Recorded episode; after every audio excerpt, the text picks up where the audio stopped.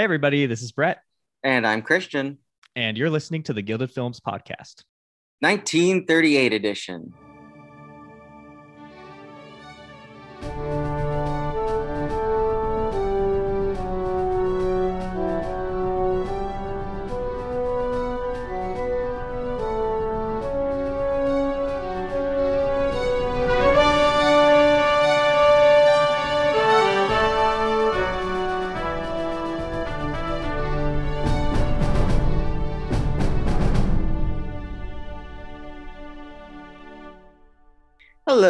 Everybody, and welcome to the Gilda Films podcast. Which picture was best? As always, it's me, Christian. Hello, I'm excited to be back.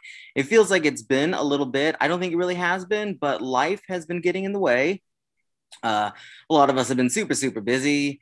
I've been back in school, so there's a lot of that. But we are here. We watch these movies. We're ready to talk about it. It's going to be cool. It's going to be exciting. We have a special guest host. But first, I'll say hello to Brett. Hello, as always. Hello, hello. Hello, fearless leader. So here we go. This is a first for the Guild of Films podcast. We have an actual fan here, like one that we don't actually know beforehand, other than knowing them from Twitter. Ladies and gentlemen, listeners of all ages, please welcome, to quote Kathy Bates in Misery, our number one fan. welcome, John. Hello, John. Hello. I love that I'm being compared to Kathy Bates. This is a high honor. Well, Which- welcome, welcome to the show. Um, first of all, we just want to say that uh, thank you, thank you so much for being on the show. It's kind of a, it's amazing because I remember when Brett told me that we had a fan who spoke to him, which would have been you, actually, and then he followed you, you followed him, et cetera, et cetera. I followed you, and now we're just like all good friends on Twitter, and we're meeting for the first time. So yeah, hello. Yes, this is exciting. Yeah, I, I listen to you guys um like on my walks every day. I do a noon walk, and so I've listened to um, every episode, uh, and I'm excited to be on. This is my first podcast ever, in fact. Awesome. Um, so Love it. tell us a little bit about yourself because I know you're a fan of movies and also politics. I am. I am. So I um I studied film history. That was my major in college, and uh, focusing on 1960s cinema.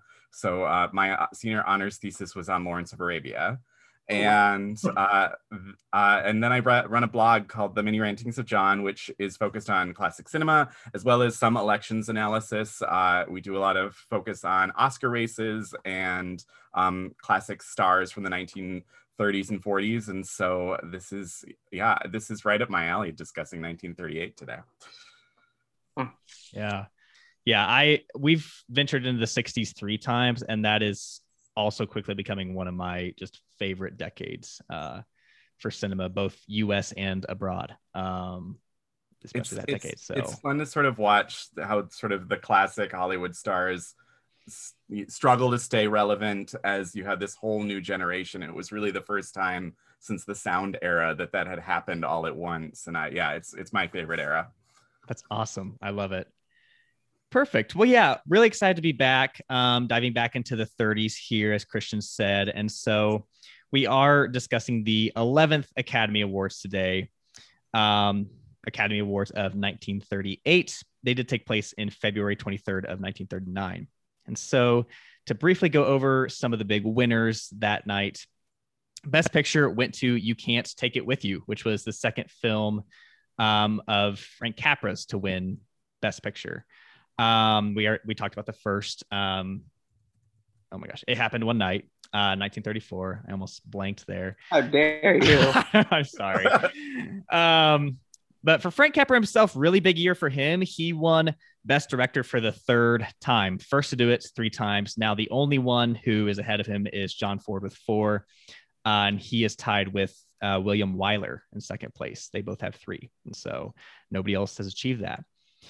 Um, Best Actress that year went to Bette Davis uh, for the second time, her second of two Oscar wins in her career. On her third nomination, she would have many more after that point.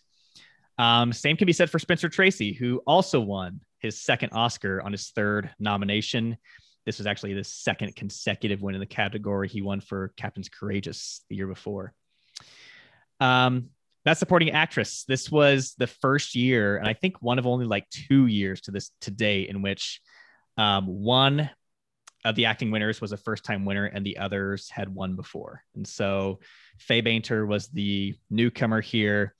Uh, she also won for Jezebel, like Bette Davis. And she was also the first actress in Academy history to earn two acting nominations in the same year. Um, we've talked about a few examples before, most notably Julianne Moore in 2002. Um, but yeah, it all kind of started there. And then last but not least, best supporting actor went to Walter Brennan, also his second. Um, that was actually his second of three Oscar wins, all for supporting actor. And so popular one with the Academy there. Uh, the film with the most wins of the night was The Adventures of Robin Hood. It won three Oscars on actually only four nominations. Uh, but the most nominations went to the Best Picture winner, You Can't Take It With You. And so some other kind of fun facts from the ceremony are that George Bernard Shaw actually became the first person to win an Oscar and a Nobel Prize for literature. He had won the Nobel Prize in like the 1920s. Um, Bob Dylan actually joined him when he won his Nobel Prize in 2016, which I recall being very controversial. Um, so that's kind of interesting. Um, radio coverage for this ceremony was actually banned. I, I didn't see why, but they had to like watch out, have security there. They didn't want radio coverage there. Um, another big factor is that Grand Illusion was the first film primarily not in the English language to be nominated for Best Picture. And so all this way took 92 years. We finally got a film primarily in language not English and Parasite to win Best Picture. It all kind of goes back to here at the 11th ceremony. And John, actually, something that you mentioned to us was that this was actually Bob Hope's first appearance at an Oscar ceremony. Um, you kind of had a fun point about that. If you want to expand on that a little bit. Yeah, so it was Bob Hope's. He, he was presenting the short subjects, uh, and when he presented, he he took the advantage of the fact that he got to make some jokes. And uh, that back in the ceremonies in the early years, they would have all the Oscars on a table, and he made a joke about how it was it looked like Bette Davis's garage sale. Uh, Amazing. One other fact about you, you mentioned those three, there are three former winners. Uh, the only other year that that happened was 94. Um, the first timer in that year was Martin Landau, and he was the oldest of the nominees. And this year, Fay Bainter was the oldest of the nominees, or oldest of the four winners. So both times it was the oldest. That's really fascinating. Yeah. And I, I can't believe that that's only, I don't know, I guess it's kind of very specific, but only had that happen twice. And so that's really interesting as well. So yeah, um, yeah, very interesting. You know, one of those early ceremonies, kind of right before um, this shift. You know, 1939 being largely considered by many to be one of the greatest film years ever. And so coming kind of right before that time. Um, yeah, we actually have 10 nominees this year, as it was so often in those early years of the Academy. And so, as always, we will go through them one by one and share our thoughts. Christian, I believe you have our first film today. Would you like to go ahead and take us away with that one? Yeah. Okay. So, what is it? Okay, here we go. this is The Adventures of Robin Hood. That's it. That's that's the intro. No, so this ain't this ain't the Disney movie, kids. Um, this is the 1938 uh, beautiful Technicolor adventure film starring Errol Flynn, Olivia de Havilland, uh, Claude Rains. Uh, who else is in this? Basil Rath, Rathbone. Yeah, all good stuff. Basic plot here. Uh, I'm not going to ramble as much with the plot this time around because it's there's a lot to take in with this film. But basically, when Prince John and the Norman lords began oppressing the Saxon masses in King Richard's absence, a Saxon lord, Robin Hood, fights back as the outlaw leader of a rebel guerrilla army. So uh, I've always said to myself when I watch this movie that I should probably like it a lot more than I do. I didn't grow up with it. Like, uh, actually, Maddie, our friend to the show, has grown up with this movie. She's the one who introduced it to me years and years and years ago. But I always remember seeing this on like TCM Sunday in the summer when they would have like a kid series. I don't know if either of you know what I'm talking about, but they used to do that in the summers on Sundays. And it would be primarily focused at kids where they have a lot of these swashbuckling, although that'd be pirates, but a lot of these epic type movies. And they would always show Robin Hood. And I finally watched this like a few years ago, and it's fine. Um, I don't know. I'm not like the biggest fan of it. Like I said, it's beautiful to look at. I really love the art direction, and I really love that they put this in color. Because if this was in black and white, it it would not do nothing for me. Okay, yeah. Um, Olivia de Havilland's really good in this. Claude Rains and Basil Rathbone are like the tops for me. They're like very much uh, incredible as Errol Flynn as Robin Hood. Um, I just want to give who is it? Eugene Pallette. He as Friar Tuck. Also love him. Love his voice. I don't know, little gravel voice there. But yeah, um, it's a good movie. It's not one of my favorites. I know that both of you have different opinions than me, which is totally cool. But it is a fun adventure film, and I would definitely introduce this to a kid who probably is like, oh, you know, old movies are boring, but it's like it's fun. It's in color, like I said yeah, I don't know. It's it's not my thing, but I appreciate it. Also, oh, directed by Michael Curtiz and William mm. Keighley. Sorry. Okay, go ahead. Yeah, so I, I actually have to say that the first time I watched this, which was four years ago, I would have pretty much agreed with everything you just said because I first watched this in 2017 as part of that um, that thing that was running around Letterboxd, like the film school dropouts weekly challenge. Rest in peace. Um, but at, at, the time, you know, I I really I liked the movie. Um, I, I don't know kind of what I was expecting, but for me, it just didn't like really stand out for for some reason or another. But as I watch it now, I'm like struggling to like find where I was in that mode back then because I really enjoyed all, every bit of this movie. Um, it's still it's it's not like a five star movie or anything like that. You know, it's not like one of my favorites, but as far as like you said, a really early classical Hollywood cinema action adventure technicolor venture it's so much fun um and and that's not at, at the expense of the filmmaking or the the quality whatsoever either. I really like um obviously the, the colors. This is the only nominee we had this year that was in technicolor and it's so often often considered one of those really influential early technicolor movies and i think it's really easy to see why. Um i, I agree clearly with the art direction the costumes. Um robin his is almost like kind of funny. He's got some bling bling on his going. But uh overall I, I really love the costumes throughout. And claude rains just continues to be showing up for me as just the, the quintessential supporting actor in really this era of cinema. I mean, you've got obviously Casablanca. That, that's one of my favorite supporting performances of all time. He's great in Notorious. He's great in Mr. Smith Goes to Washington. And that continues here. He is just really like and and different. This is not a Claude Rains I've seen before. He really just kind of dives into this Prince John role, which in some ways is almost a bit humorous um, you know, and just kind of how outlandish he is at times. But he's great. Um, I, I enjoy Eugene Pallette as, as Friar Tuck. I think he's a lot of fun as well. And the Merry Men. I, I mean, once the, the group comes together and, you know, they're all kind of joining up and Robin, um, you know, Errol Flynn has just such undeniable charisma that he's recruiting these folks and he's like dueling them to see what they've got. And it's just, it's fun. It's, I completely agree with what you said, Christian. If you're going to introduce a kid to classical Hollywood cinema, I, I, don't think you can have a better starting point than this film. Um, but I think it's something that adults can enjoy thoroughly as well, um, as I do. And so um, I'd be remiss to go without naming, you know, Olivia de Havilland. She's just an all timer, obviously, as well um, doing her thing among, amongst all these men in the movie. She definitely stands out in her own way. Um, yeah, a lot of fun. I enjoyed it. I watched it with um, my girlfriend who who doesn't watch a whole lot of classical cinema, and she really enjoyed it too. And so it's a lot of fun.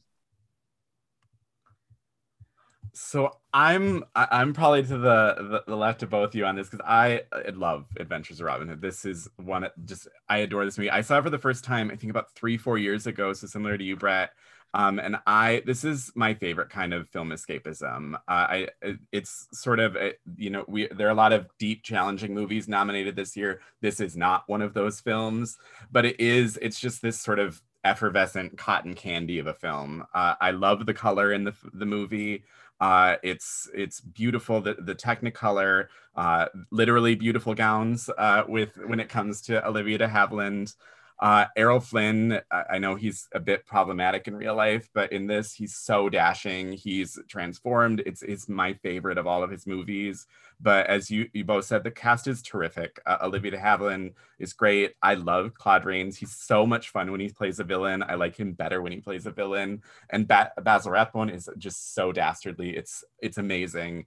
And I think for me, the cinematography really stands out about this movie. Um, not just because the color is so beautiful, but also some of the shots throughout the film. You they really move the camera around, especially when you're looking at the scenes of Prince John's uh, court and getting to see the entire room or how my favorite one of my favorite little shots in the scene is uh, when they're doing a sword fight and you see them in silhouette before you actually see them fighting and yes. that's towards the end and i love that it's it's really playing with that and the score is magnificent uh, just a terrific that that oscar was 100% deserved right? That's one thing I forgot to bring up was the score to this thing. And we mm-hmm. do personal awards. I mean, we only do our limited ones, but in my full full on personal ones, it wins best score for me. Same. It's effective yeah. score too. It just like guides it along, you know? Yeah, it's a lot of fun. It works well with what's going on in the movie. And yeah, I, I keep thinking about too, like the um the way it's shot, like you mentioned, John, and the I, I would have liked to observe how they put some of these kind of more action sequences together. Um, there's obviously there's a lot of horse riding in this film. They've got some it's a film that feels kind of contained. You don't have any like huge, ginormous battles like a, a, Game of Thrones style or anything like that, but it still feels pretty grand and epic, you know, in scope when they do come about. And I think it's it's really impressive, um, kind of the stunts, and I, I love when they're dueling kind of on the stairs leading down and falling down and whatnot. It's like, gosh, you know, that's kind of cool that they were doing this in 1938. So it feels like one of those things like when you see a like a movie made today like once upon a time in hollywood where they're making an old movie and you see it's like all grand and spectacle mm. that's what this is this is the grand spectacle movie in technicolor I mean, they've been talking about getting a best stunt work Oscar for decades. How did it not just happen at this movie when Errol right. Flynn like ju- runs and jumps onto a horse?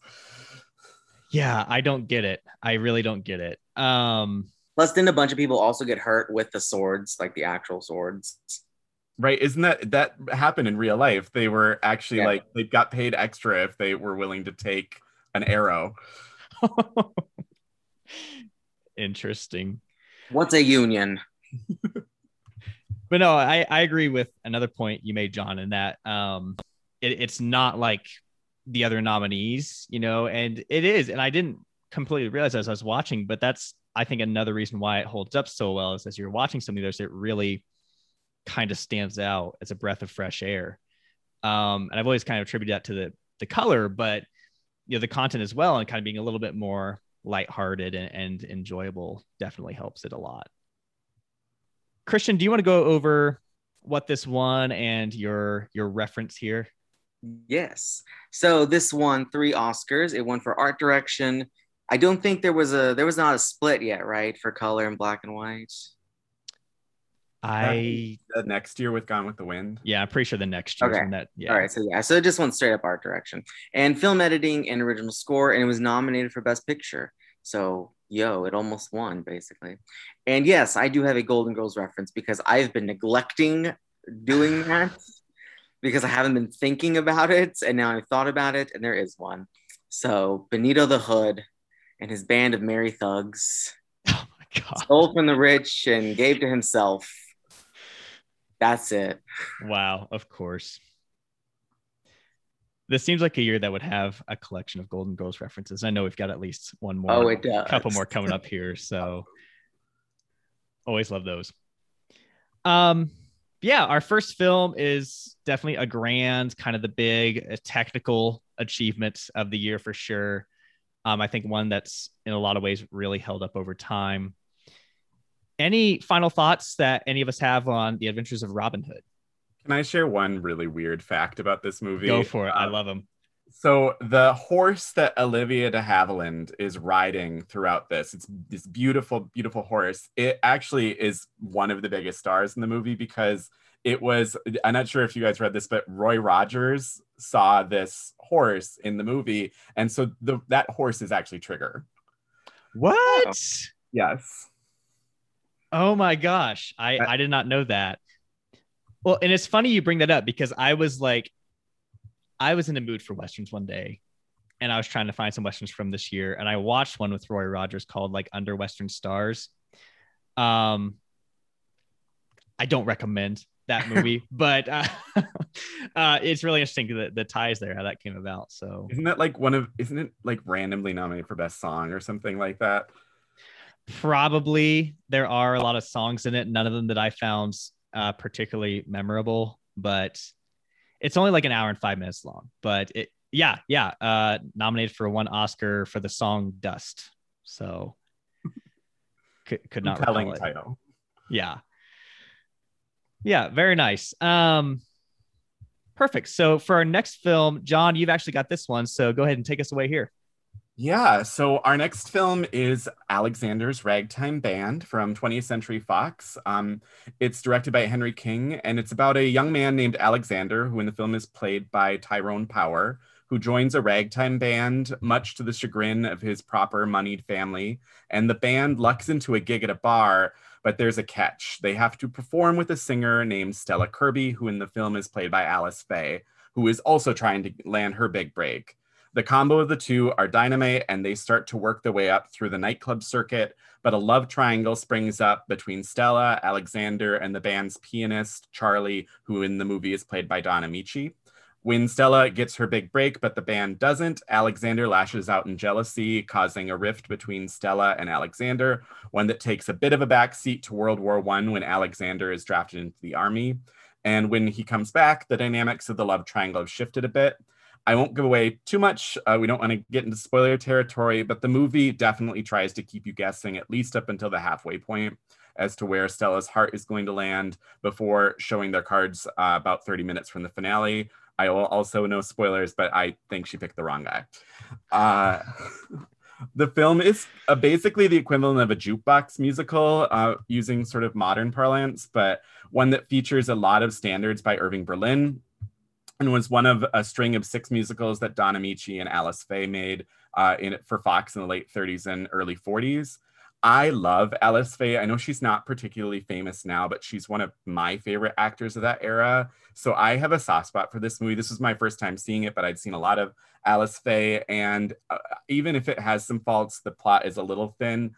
Uh, I really liked this movie, and I loved Alice Faye in it. I also loved that they cast actors who can actually sing. Alice Faye is a great singer. Ethel Merman is an actor, uh, is has a small part in it, and obviously Ethel Merman can sing. And you get to hear two singers really at the top of their game. Uh, just in general, I know that the, this is not an MGM movie. This there's not a lot of great choreography. This is not an MGM musical, but I like Fox musicals and Alice Faye. I love. Yeah. Uh, oh, isn't Alice Faye the one in The Shape of Water that they reference? I think so. Yeah. Okay, that's what I thought.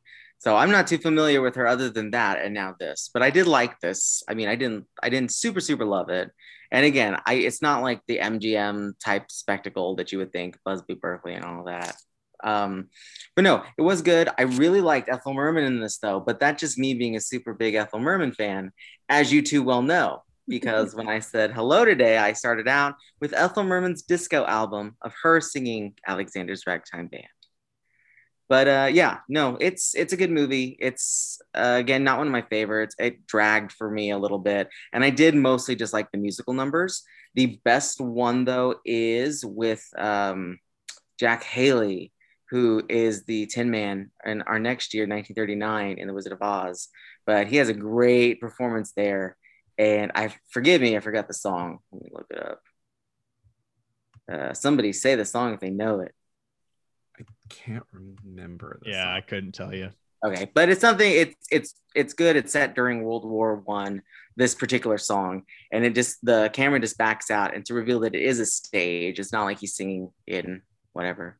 But yeah, it's uh it's good. It's fine. It's not like the best thing ever, but I had I had good fun with it. And seeing Ethel Merman this early in her career, I'm sorry, this isn't the Ethel Merman movie, but to me it was the Ethel Merman movie. Okay. I love the woman. And Tyrone Power is good too. He's super young and like all these movies I've ever seen him in. He doesn't seem to age for me. Does he age? I mean, I don't know. He doesn't seem to age. For, I don't know. I don't even know if Brett knows who this is before this movie.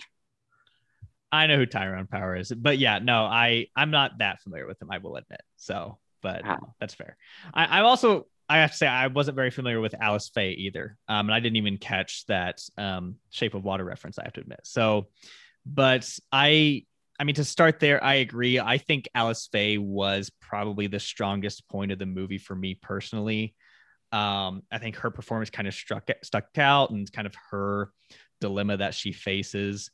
Um, I hadn't thought about it. I, might have to agree with you, John. I, I, she might. I think she might have picked the wrong guy because I also found Don Ameche really charming in this too, um, at times. So, but I think you know when I watched this, this is actually the first one I watched, and I, I my immediate reaction was like I could see this being one that I enjoy when I watch it, but ultimately doesn't really linger with me. It is is even a little bit forgettable at times, and I think just thinking, you know, a couple weeks after the fact, that's probably going to be the case. Um, I do enjoy it for sure because I I do like a musical, but kind of like you said, Christian, it's not not exactly the grand ones that we might come to expect, but it's really one of those early examples. I do always like movies like this because I think they kind of push what films could do with sound at this time, knowing that you know we're we're only about ten years removed from um, 11 years from the first, you know, acclaimed sound film um, with the jazz singer. And so um, think about what it does there and, and being a musical film and employing that music and, and employing good music, I think it does stand out for that reason. Um, the the romance, like the love triangle, is kind of the part of the plot that sticks out to me, even though I think it's kind of, you know, retired average. Um, the part that I wish I understood and got a little more is like how it traces music during this time frame. Because as i read on the film it's like part of what they're doing here is looking at kind of the rise of swing and jazz and what that looks like and including some very popular events that occurred during that time in the narrative. And so i didn't that didn't come through as strongly for me though i do find that interesting. And obviously that's there, there's always going to be something there because the film is wholly white um, and, and talking about jazz and whatnot. And so that that's always going to be a factor as well. Um, one that we, we still see today. So, um, yeah, overall, I, I think it's one that as I'm watching, I enjoy it. I can get into it. Um, as it ends, it's like, it's a good one. I enjoyed it. And then I kind of move on. So that's what I'm left with. And like La La Land, which is also a film that struggled with with trying to navigate the world of jazz, it did it was a Best Picture frontrunner that didn't win. Yeah, exact. Interesting. Yeah, good comparison. So Uh, Christian, was the song you were talking about? Oh, how I hate to get up in the morning. That's the one. Yes. nice. So I have Found a weird. Can I share a weird story about this? This is Absolutely. So my dad, um, growing up, he would sing my brother and I like he would make up songs, and one of them when he would wake us up was how oh how I um how I hate to get up in the morning, and he would sing that to us. And I, this movie, like three weeks ago, I realized my entire world was shattered when I found out my dad is Irving Berlin apparently, um, because uh, I didn't realize this was not one of the songs he made up. Um, and I, I, I Fascinating. texted him and I was like, "Did you know you didn't make this up?" And he said, "Yeah, it's from a movie." That's amazing. I love it. This this particular movie, right? yes, this particular movie. Yes, Oh. I, Wow. Yeah. Those connections. I love it. Um, John, do you want to go over what this won and what it was additionally nominated for? yes. So, um, it won one Oscar for best music scoring. Um, and it was nominated for five additional uh, nominations. It was nominated obviously for Best Picture, as well as Best Original Story, Art Direction, Film Editing, and the original song "Now It Can Be Told," which I think is the only ori- one of the only original songs to this, because a lot of it was um, already pre-existing music. Right. I figured that was the case. Did you? Did you? Can I? Did you guys like the John Carradine cameo at the end of this movie? As I did. Driver. I was going to bring it up yeah. to say that I did like the whole scene with the taxi, and just it's like he knows who she is, but we don't, you know, we don't know who, we don't know that he knows who she is, and mm-hmm. it was nice. It was nice, though. It felt a little. So I always think of him as Dracula, and so I was like thinking, like Alice Faye, run away! You're this is about to be a completely different movie. No, yeah, I'm glad you brought that up because I had forgotten about that. But that is kind of a, a charming bit of the movie. Um, towards the end there that yeah i enjoyed it as well. Perfect. Um any further thoughts on alexander's ragtime band before we go on to our next film? Ethel merman listen to her sing it. Amazing. Honestly i was mad that she did not sing it in this movie so. All right. Well our next film is another one that did pretty well um, both on nominations day and on Oscar night, and that is Boys Town. And so this is directed by Norman Taurog. Taurog. I, I know I just completely butchered that name. Um, but it stars Spencer Tracy in his Oscar winning lead role here. He plays Father Flanagan, who was an actual, you know, real life figure in Nebraska who um, in the beginning of the film, he encounters this prisoner on death row. And this prisoner basically says, if I had just had one person to help me out, you know, one friend along the way, I wouldn't be here today. And so uh, Father Flanagan takes this and he's like, oh, I can do something with this. And he creates this boys' home essentially in Nebraska. And so he has to work with like his financier to get all the, the funds built up, to get it up and going and it pretty much booms from the get go. He has to move to a bigger space. He provides a home for basically all these boys from the streets and they kind of live there they form their own kind of democracy and they have elections every six months for like their their leader their president and father flanagan kind of watches over the whole thing and provides for them and tries to kind of set them on the right path going forward um, things do become complicated once a troublemaker named Whitey Marsh comes along. He is, of course, played by Mickey Rooney, who, uh, of course, Mickey Rooney is playing this role. Uh, Christian just gave a look. Um, and that kind of becomes Father Flanagan's biggest challenge. Um, and it really threatens not just the group as a whole, but um, the survival of Boys Town. And so the Whitey Marsh stuff I was looking at, that's that aspect of his a little bit more fictionalized, but um, the Boys Town, you know, it does exist. It was a, a big thing, and um, I think Father Flanagan, I I want to say he's either been canonized or that it's been discussed um, canonizing him. So um, I'm not sure totally where that that process is, but um, I actually I enjoyed this more than I expected to. Um, you know, I, I saw I really like Spencer Tracy, Mickey Rooney, you know, here and there. Um, but I I did kind of I was kind of fascinated to kind of see all the boys and the characters kind of come together. And I really did. I have to say I appreciated Spencer Tracy's performance because it was in a way very subtle um, but commanding in ways. And he did really come across as this really kind of fatherly authority figure that I thought was effective. Um, I think things go a little bit by the wayside when when Rooney comes in. And I will say I did like Rooney's performance for most of his screen time. The last 20 minutes so, it's just too much. It is just too much. Like the last 15 minutes, he spends the entire time like crying his eyes out in just this like totally like over the top fashion. Granted, you know, I get it was 1938, but at one point I was just like, this guy needs to really just shut it because he's annoying me right now. Um, so I, I actually think they're co-leads in the film. I think that, you know, for the most part, Tracy kind of commands most of the first half, and Rooney is kind of the center point of the second half for the most part, and then they kind of come together in the end. Um, but you know, I, I, I did enjoy it quite a bit more than I expected, but I do have, you know, I do think that it kind of settles in some way. I, I think the kind of buildup is a lot bigger than the payoff that comes.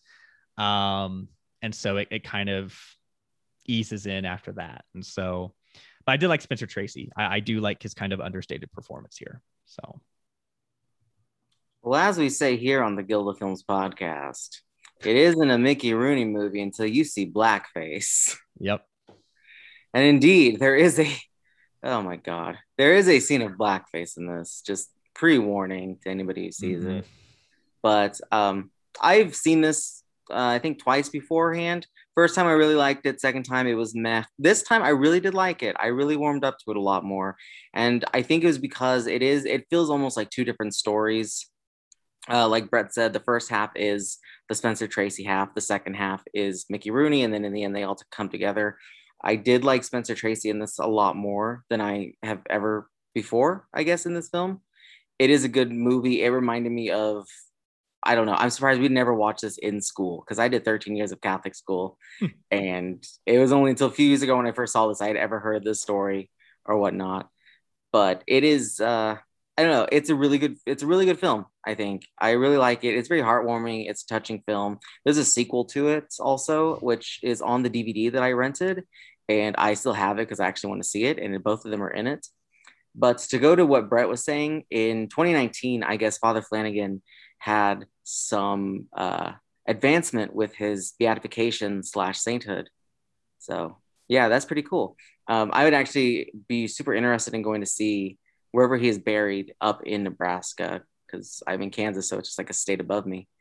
But yeah, I really do like Boys Town. I, th- I thought it was a good film. Um, yeah, yeah, so I, am landing on the other side of this one a little bit. I thought it was. I'm sorry. I'm sorry. I'm gonna. I'm apparently the contrarian. This. It's joyful. I I have yeah. a Mickey Rooney allergy, and I had not taken a Claritin beforehand, and so this is diagnosed, and so that's gonna be my excuse. Um, Mickey no, Rooney, not a fan to this podcast. That's for sure. It's just yeah. He's just too much too much. Um, I feel like he was still in Andy Hardy mode rather than playing the character for me.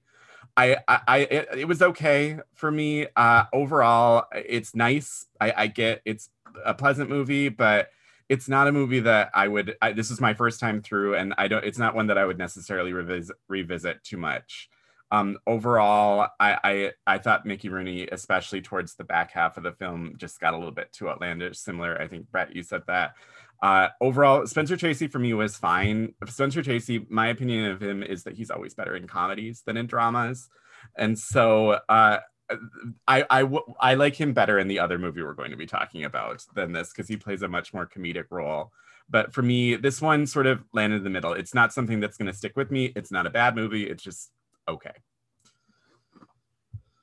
No, yeah, I, I think that's totally fair. And I really do think like because like I said, like I I do enjoy the movie, but at the end of the day, it's still just a three star movie um, overall. So it's it's like a mild like, and I think it, it is it is because of Mickey Rooney and not just him, but because of his character. And I just I don't like that the focus shifts to him so much because I really would like to see the process of Boys Town and the democratic nature of it and and what goes on there. But that's so also spearheaded by Rooney's involvement. And I get it. The film has to create conflict and it has to find some way to draw that conclusion. But I, I that's where the film just kind of stumbles for me because leading up to that, I'm like totally interested in what's going on here. It, it also has to add Mickey Rooney because he is such a box office appeal too. Yeah. And you know, he's probably like, he's already 50 years old when this movie is made. I mean, tiny little man. He's, you know, yeah, yeah. I, I, will say I I think we've discussed three Mickey Rooney movies on the it's eh, let's just say it we haven't been we haven't been fans. So um I definitely understand your allergy to him there, John. it was um, the weird thing about this movie because they made Boys Town. I was reading about this in earlier today, but they made Boys Town look so well run that they stopped having donations to it. People stopped donating it because they thought it was so well run, and so they literally had to be like, "All right, so you know, just keep donating." Um, yeah. Do you know this this story about Spencer Tracy's Oscar with this? Yes. Yeah. Do do. you want to share it, Christian? Oh, sure. Yeah, yeah. So when he won, evidently they then said, well, he's going to donate this to Boys Town. And he's like, uh, what? Okay, fine. But you guys have to give me a replacement Oscar. To which then he did get the replacement Oscar, but on it, it said to Dick Tracy, not Spencer Tracy. No. Yeah. to follow up with that story though, because I didn't really read after that. So is like if you go to the actual place where Boys Town is, is the Oscar there? They did. They get gave him an Oscar. I've never been to Boys Town. I, I'm uh, I'm uh, in Minnesota, so I'm in the. Uh, uh, I'd have to head to Nebraska in the other direction, but I've ne- I've always wanted to go to see it because I right. there's, there's only so many ways you can see an Oscar in in in, in the wild. In the wild. I yeah, I I know we we keep mentioning Ne- Nebraska. Um, I believe Omaha is is the city, correct? Kind of, I believe where this is all at. Oh my There's an god. Oscar. Oh my for the visual for the visual people out there, we are actually seeing right now, and I'm gonna take a picture for my Snapchat friends. John is holding an Academy Award. Please tell us the story behind this because when you told me, I really didn't understand. But no, it's not a real Oscar for the record. I bought it off of Amazon, and uh, like they had like for like two seconds, they had a very very realistic Oscar, and so yes, it, it does look like whenever you buy these at like Universal, it it doesn't look quite this realistic. Yeah, I actually did buy one at Universal, and it's like half the size, very light. Uh, definitely I'm coming plastic. to and- I'm coming to Minnesota and I'm stealing it. no, do not steal my Oscar. It's not an option to buy anymore. Oh, amazing. Um, this did get two wins, so it did pretty well on that night. Um, Spencer Tracy, like we said, won Best Actor. It also won for Best Original Story. Uh, three additional nominations, of course, Best Picture, Best Director, and for uh, Best Screenplay. Um, Christian, I know you have another Golden Girls reference for this one, so let's hear that. I, I don't it does nothing to do to relate to the movie, but it relates to Boys Town. So actually this comes from the episode Room 7, which was the first ever Golden Girls episode that I watched in my life. So thank you to that. But uh, Blanche says that they're tearing down something very important, and Dorothy says, "Oh God, they're tearing down Boys Town." Gosh. But, uh, Wow. Amazing. Any further thoughts on Boys Town before we move on to our next film? I just want to say to John, you are right that Spencer Tracy is much better in comedies. It's true. I don't know why I'll he, that didn't do more of them other than like with Hepburn. Right. Because even with the Hepburn stuff, the Hepburn stuff is better when they are funny, when they're not so damn serious all the time. Yep. Mm-hmm. All right. So our next film here is one. Our next film is the laugh ride of the century. God. Qu- quite speaking of comedies um our next film is the citadel and so this film stars robert donat who is actually one that we talked about in 1939 he won best actor a year later for goodbye mr chips um we weren't too enthusiastic about that one either uh, but here he plays a young doctor in england who is just setting out on his career he's just got whatever they had, whatever degrees they had, you know, for doctors back then and all their training and whatnot. Um, kind of starts out in rural areas. He really works a lot with like um, coal miners and he's studying like uh, tuberculosis and diseases that come from all the dust and whatnot. And it actually creates kind of a rift in the community. It was it, it was fascinating to watch this movie in 2021 because you have basically all these people that are like, no, this disease isn't real. You're lying to us. And he's like, no, but I'm the scientist and you're going to get this and you're all going to die. And they're like, no. And so it was strangely relevant in ways that I did not expect. Um, but from there, he he meets um, Christine, who's played by Rosalind Russell, and they get married. And he goes, they go to London eventually, and he actually takes up a private practice there. Um, this is where I think granted, this is quite a ways into the film, but I think this is where the film really starts getting to its main point, uh, which has a lot to deal with like medical ethics. And so he is a doctor who it's not like your doctor today where whatever you do, you're going to make a lot of money. He, they are pretty down on their luck, um, not making much with his private practice and what he's doing. And he sees basically this opportunity to get connected with these rich people in the city and basically make them believe that they have these conditions and you know consistently lie about the severity of what they're dealing with because they can pay him out the wazoo and it's like nothing for for them. So his, his character goes through a really sudden change because of that um, and kind of gets swooped up into that world as a result of a, another doctor he meets along the way. Um, and so it kind of leads to some rifts between him and with christine and kind of this seeking out you know whether is he going to continue doing this and live this new life or is he going to take the more ethical path? And so yeah that's the best way i can think of to describe the movie because like i said i, I felt like this one took a while to get to the, the points it's wanting to deliver here. And i do think you know, medical ethics is a really interesting topic. And I think the film does approach it in some interesting ways once it gets there. And I think that's kind of the strength of the movie. But aside from that, it's uh it's kind of a snoozer. Um, I it's it's not very exciting at, at any point. I'm I wasn't very struck by any of the performances really. And I really like Russell as an actress, but I just don't think she's given a whole lot here beyond kind of the stereotypical um you know stay at home wife role. And so that that doesn't create much for her to do with. I guess the one that, that does do a little bit for me maybe is ralph richardson. He kind of shows up at the end and has some interesting stuff going on with him.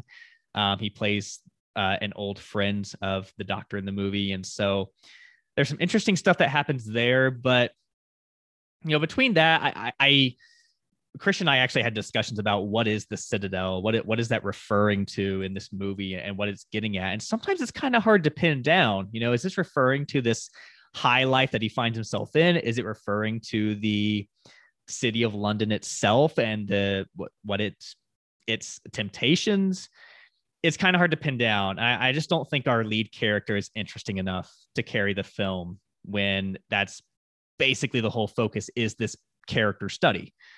Um, I don't think it does anything visually interesting either, except for one scene where he's kind of walking around and it kind of does some like superimpositions as he's like walking through the streets after a, a, really traumatizing event and kind of thinking things over. That's the one part where like, okay, it's kind of trying to do some interesting stuff here. But overall, this is to me one of the weaker efforts from this lineup. Um, and we'll we'll go through our rankings. So we'll see where it lands for each of us, of course, but definitely not one of those that I would recommend from this group. Um, no, I'm not gonna lie. I, I did watch the film.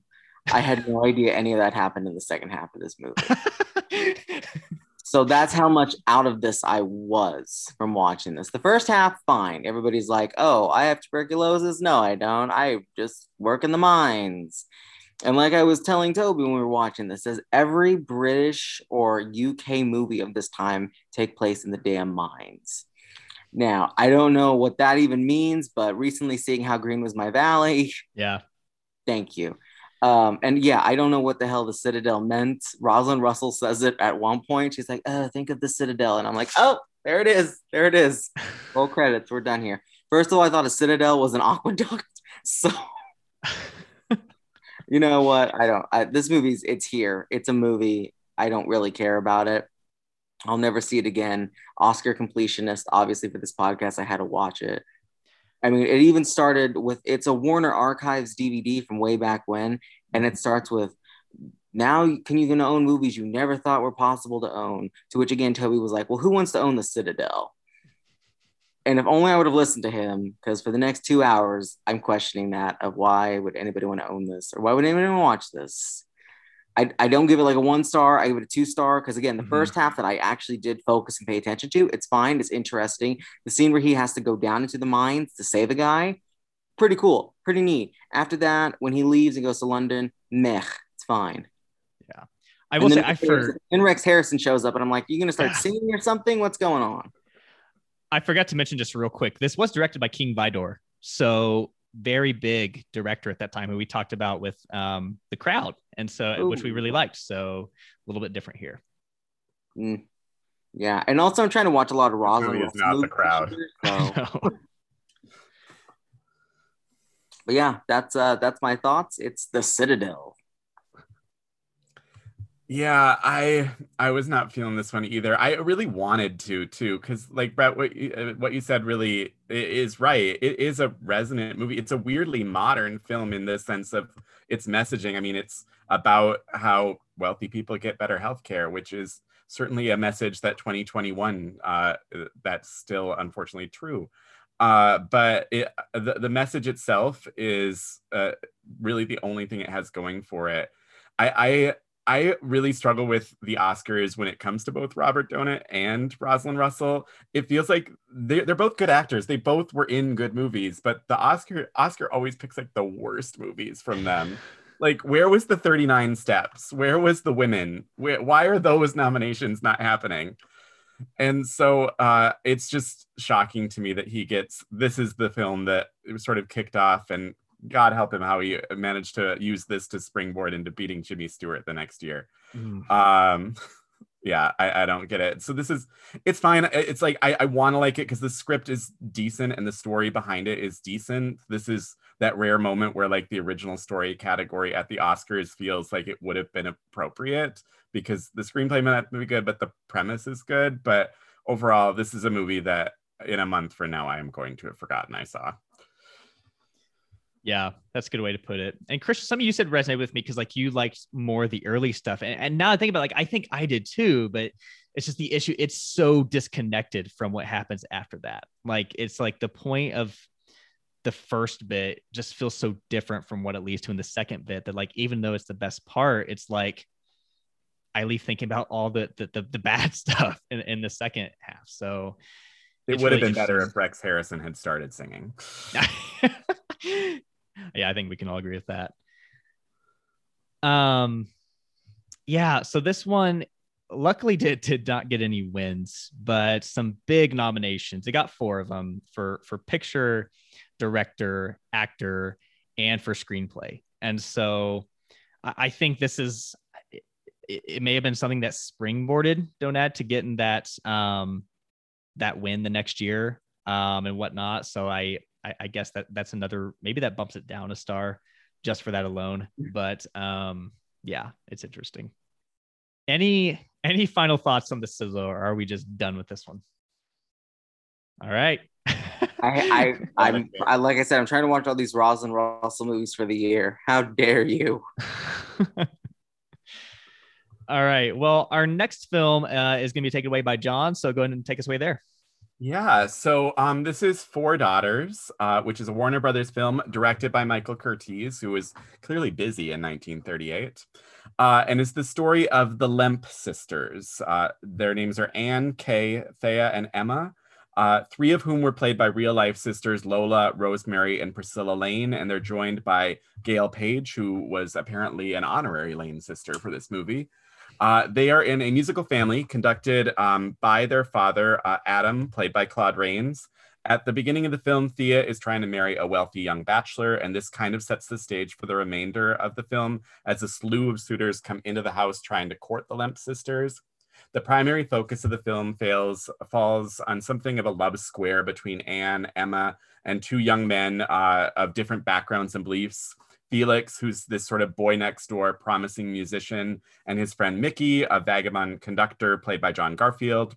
Both of the in his film debut, uh, both of the men seem to be in love with Anne, but Emma is madly in love with Felix, and Anne simply wants her sister to be happy. So you can see, uh, imagine the results uh, in several failed romantic pairings from some of the different couples before the film sorts itself out. Not for the better of everyone, um, but I won't get into that because that's a little spoilery overall this is one i struggled with. I'm not gonna lie this is this was not a movie that i was feeling. Uh, i really liked the direction the movie was taking initially as it did feel like a, a rom-com and i thought the sisters had a solid chemistry though rosemary was my favorite and she's the one who gets the least screen time But as the movie went on, I just wasn't into it. I thought Priscilla Lane's choices with Anne were kind of sporadic. Uh, sometimes it felt like she was playing her as a schoolgirl, sometimes as an adult woman, and it just there was not a lot of consistency in her work. And it definitely takes some dark turns toward the end without necessarily feeling like the movie's script is uh, encountering those turns. That said, I love John Garfield in this movie. Uh, this is the movie that made him a star. He was Oscar nominated for it, and I get it. He is so naturalistic. You can see like Brando and James Dean clearly watched this movie at some point. And the scene where he comes out in the piano and plays the piano when he introduces it is sexy. Yeah, John Garfield is sexy. I'm I'm I'm putting that on the record right now. Uh, and so it's a in a way that you wouldn't expect from a movie from 1938. So uh, pro John Garfield, down on Four Daughters. I have to say, I'm looking at the uh, IMDb page here, and apparently Warner Archives agrees with you because when they released like this archive collection on VHS or something, it's just a picture of John Garfield on the cover. So, I mean, yeah, Warner Archives and I were like this. yeah. So, the first 20 minutes of this movie, I was in you know, kind of like you were saying, I, I was like, oh, this is going to be awesome. You know, I, it starts and yeah, it, it's comedic. It's funny. My guy, Claude Rains comes in and he's got some funny bits in the beginning. I actually, I actually do think Claude Rains is really good in this movie. I'm just gonna throw that out there. Maybe I'm just really biased, but I think he provides um, kind of like Garfield, um, kind of a nice bright spot for the film as well. Um, but I have two major issues with this movie. One is that as it starts out, it seems like we're going to get a really interesting, like almost Little Women esque picture of these these four siblings and their different quirks and what they each like because they do seem different. Um, it doesn't take that path. The whole plot of the movie is well, who are they going to end up with? You know, who, who who's the guy? Who's the guy they're to? That that's the entire point of the movie. After that, um, and so that took a turn for the worst. The second thing is that this movie should have been called like two daughters. Oh and then there's a there's those others too as well you know? And so because this movie gets so heavily focused on and you know priscilla lane and um who's the I, I think the other one was emma gale page's character the other one it kind of focuses on. Yep. because they are the two that are really going after john garfield's character as well as jeffrey lynn's character. And so it just the the movie like almost legitimately forgets about the other two. In fact, it like sends them away, basically, or at least one of them away, and like they're gone now, so we don't have to worry about them. And so you have this movie that's literally called Four Daughters. Maybe I'm at fault for going and expecting something different, but when you set me up like that in the first 20 minutes and then you know zigzag in completely different direction, it, it just doesn't work out very well. And so there are moments that I, I do enjoy to some degree. Like like the picnic was kind of a nice little sidestep moments, you know, where, where Claude Rains gets to work. And um, like you said, Garfield definitely has his moments um, when it focuses on his character a little bit more and whatnot. But overall, yeah, it, it just takes a, a complete, it, it takes the wrong direction. I think it's a movie that really could have been fascinating. Maybe could have been a little bit of a ripoff of Little Women in some way, only, you know, for really wealthy people in this case but um, it, it doesn't go that way at all. Yeah, I uh, I forgot most of this movie, as as one would. I I knew going into this there would only be like five of these that I actually cared about, and this is not one of them. I thought it was look okay. So I think the Wikipedia article said this is a musical it, it's nowhere near a musical. I I was expecting full on like I love him, he's my man. No, they don't do any of that. It is set up like it's going to be a comedy, like a laugh out loud situation. I I didn't laugh once. Claude Rains, yes, very good in this. Also, May Robson as the aunt, love mm-hmm. her. She's really good in this. Everything else, I don't care about. I don't have much to say except I was disappointed because I was led to believe this was going to be something else. I think the only fun thing that I could say about it is what I texted Brett after I watched it, if Brett remembers. Mm, no, no. It what was it?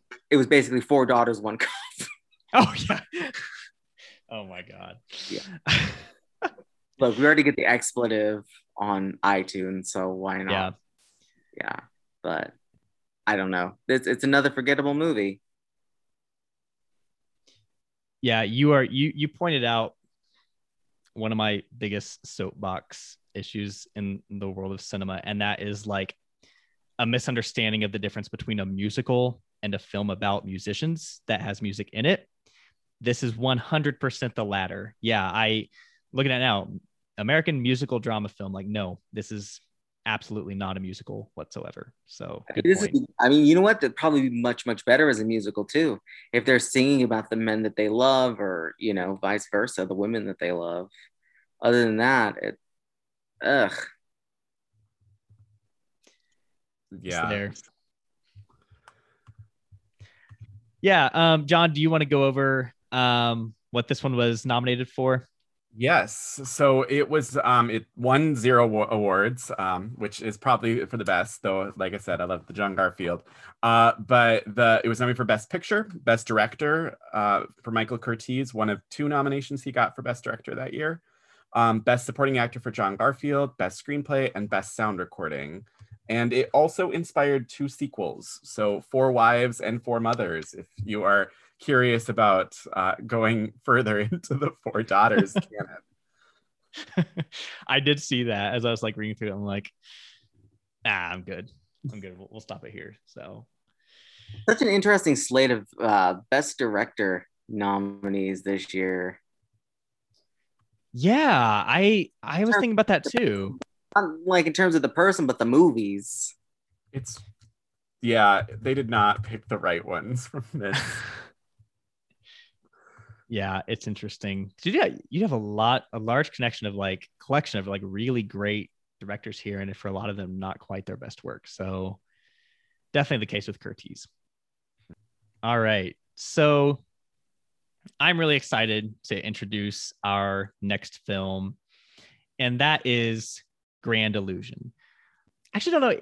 It, I think it's technically the Grand Illusion. You know, by the way, it's written in French, but I, I constantly see it as Grand Illusion. So you know whatever way you prefer there. But this is basically the story of prisoners of war in world war one. It is a french film.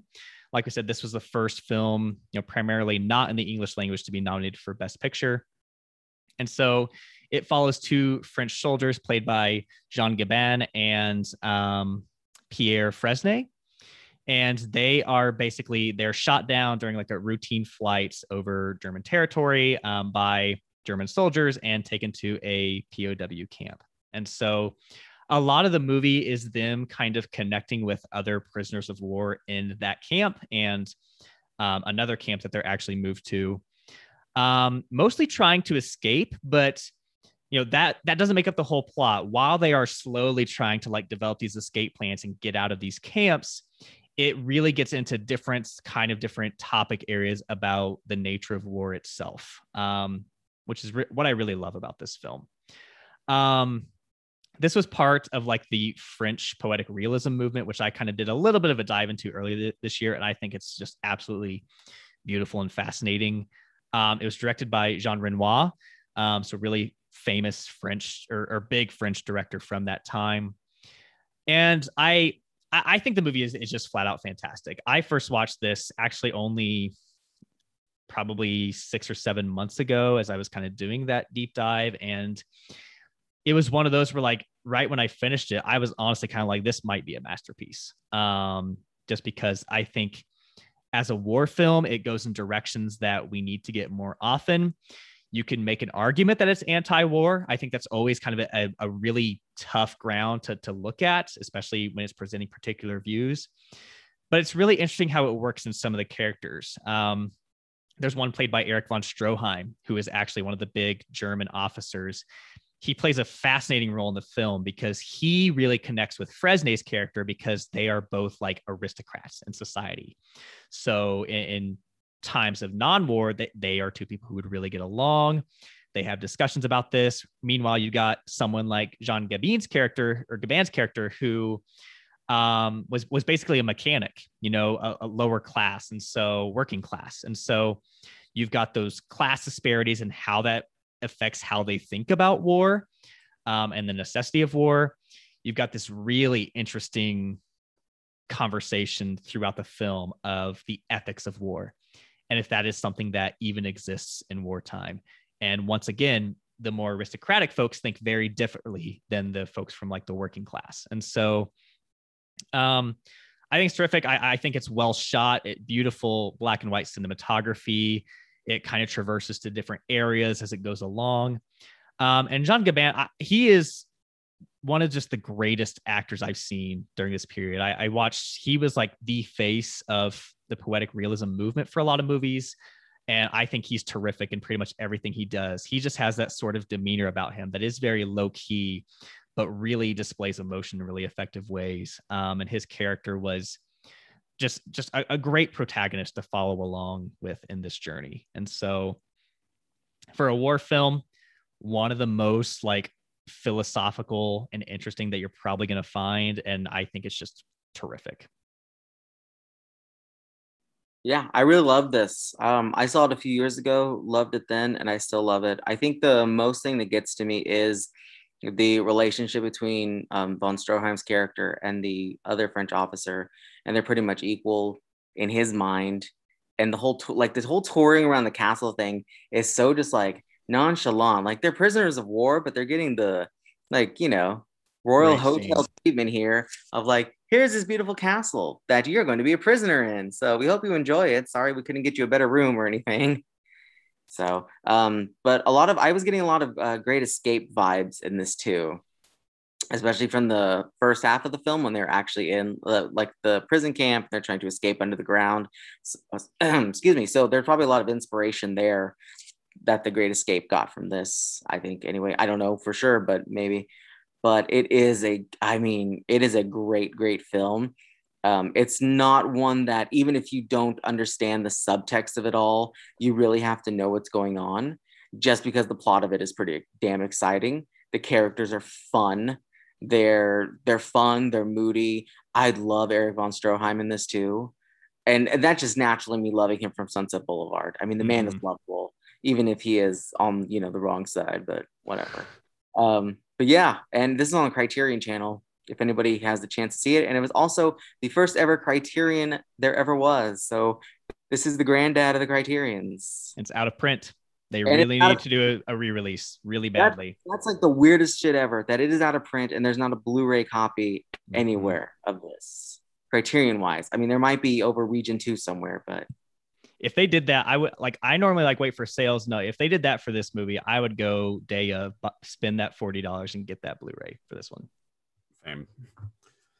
Yeah, I loved I loved this movie. Um, I I'd only seen Rules of the Game was the only other Renoir film, so I didn't know a lot about his style other than that. Um, but I was really um moved by it. I thought I, I felt like it did toe that line, Brett, like you said, with between anti-war, but it, it does feel like it, it veers into that that territory. And so I, I thought it was a really nuanced viewpoint, especially considering, you know, we were 20 years after World War One, but clearly on the precipice of World War Two, and sort of Jean Renoir seeing that on the front lines from that perspective.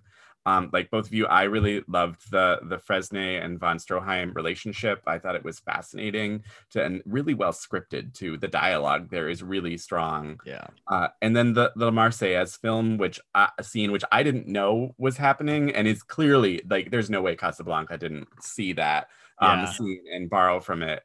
Um, and then just in general, there was there was a, a bit of that celluloid closet running through this a little bit. There's a uh, the scene where the the, the man dresses uh, puts on a dress in the film and uh, I, I I was surprised that made it past censors at the time, but it's a really it's a fascinating scene because it doesn't play the way you would expect a film from 1938 to to play that.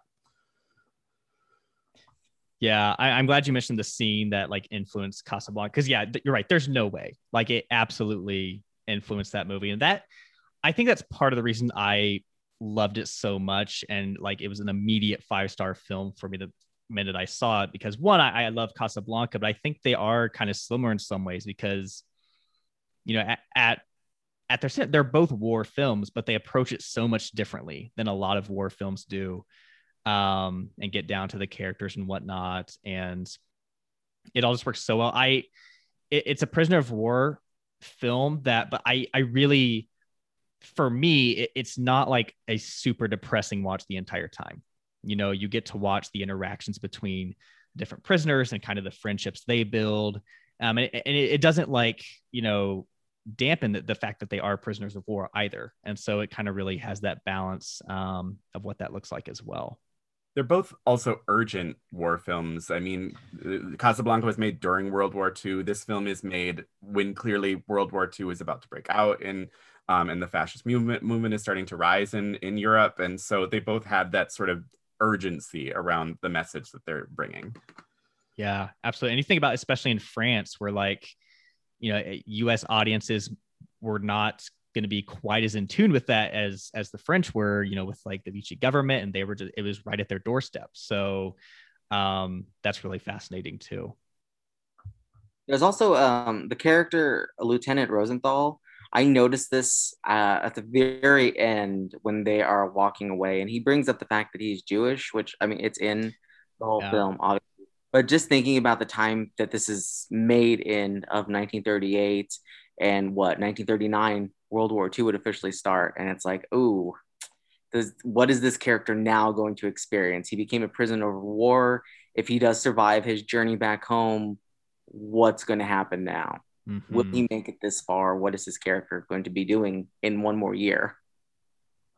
Yeah, absolutely. So, like you guys said, it's basically, you know, we're on the cusp of another war. Fascism is coming, but yeah, it's it's not going to be good. yeah. Um, this actually was only nominated for Best Picture that year, so it's it's one of those rare films that only got the one nomination in Best Picture. Um, I'm glad I, I'm glad I got it, but at the same time, it's it's a little bit it's difficult that it, didn't get more because um, I think it deserved a lot more. Um, it's great that it got it though, because right, yeah, here too this early on. Yeah, absolutely, absolutely. And this is still it's about a decade removed from when they do start introducing uh, the honorary award that would soon become, you know, what is now best international feature film. So, you know, do, we didn't even have do those. Do you know there. how long it would take before another um, language, not or film, not in English? Is it is it Z is next? I think it is Z. I believe so. Which is 69. Right. So 30 some years later. Yeah. And I think there's been like um I saw the number earlier, but it's still it's still not many at all. Um and so it really does kind of hold that really interesting place in history of being the first and being really ahead of its time in that way too. I want to say like we haven't even hit 10 for that. I, I, think it's something like that. I want to say it was right around nine or 10, maybe 11. Um, I can't remember the exact number, but yeah. Um, so yeah, great film worth checking out. Um, especially if you, if, you know, introduction to kind of that era of French film. I think it's a great one to check out for that as well.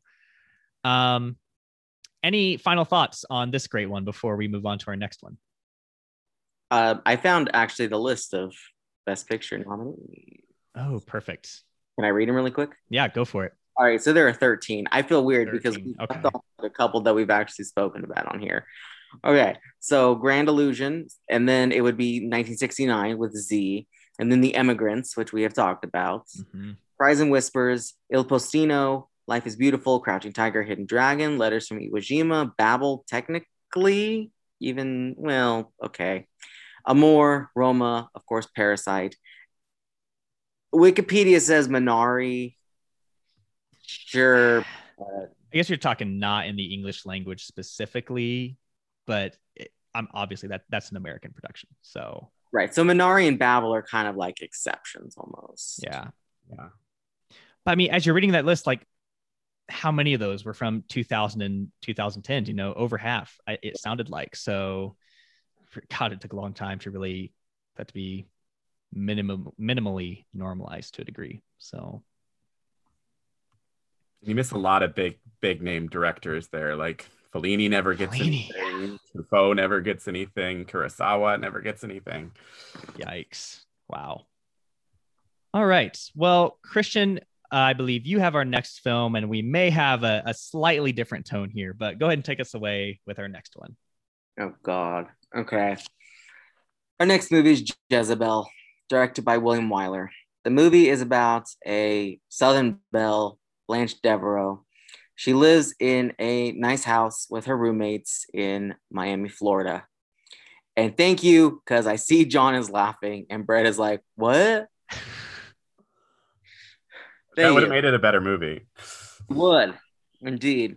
No, so this Jezebel is though based in the South in Nolans, and she's played by Bette Davis. Make sure I get a name right. I tell you, I don't really care. Julie Mar- Julie Marsden, and she is a free spirited woman. She's very vain, super vain, almost like a Scarlett O'Hara. Huh, interesting. But she has a beau played by Henry Fonda, the great Henry Fonda, and she loses him because she's kind of an ignorant asshole herself. And the whole movie is basically her wanting to get him back, doing Southern Belle type things. Fay Bainter is also in this. She has a great line about, you know, what a Jezebel is. We also have George Brent, who is in this. Um, but I don't really like this movie at all. I've never liked this movie. In fact, I hate this movie so very much. There's a whole scene which Brett texts me about where she sings with slaves and it's so uncomfortable. But honest to God, it would have been a better movie if it was about Blanche Devereaux from the Golden Girls, the OG Jezebel. I'm sorry if I have nothing more to say about this, except it is a hot piece of trash. And it was such a moment for Bette Davis, too. This is her second win. And it's also coming a year before Gone with the Wind, which would be again about another Southern belle, a little bit more dramatic. And I'm a fan of Gone with the Wind. I know it has a lot of issues and a lot of problems today, yes. But Scarlett O'Hara, she could she could lick this girl any day. Any day. So um yeah. John, feel free to go ahead. All right, I'll go.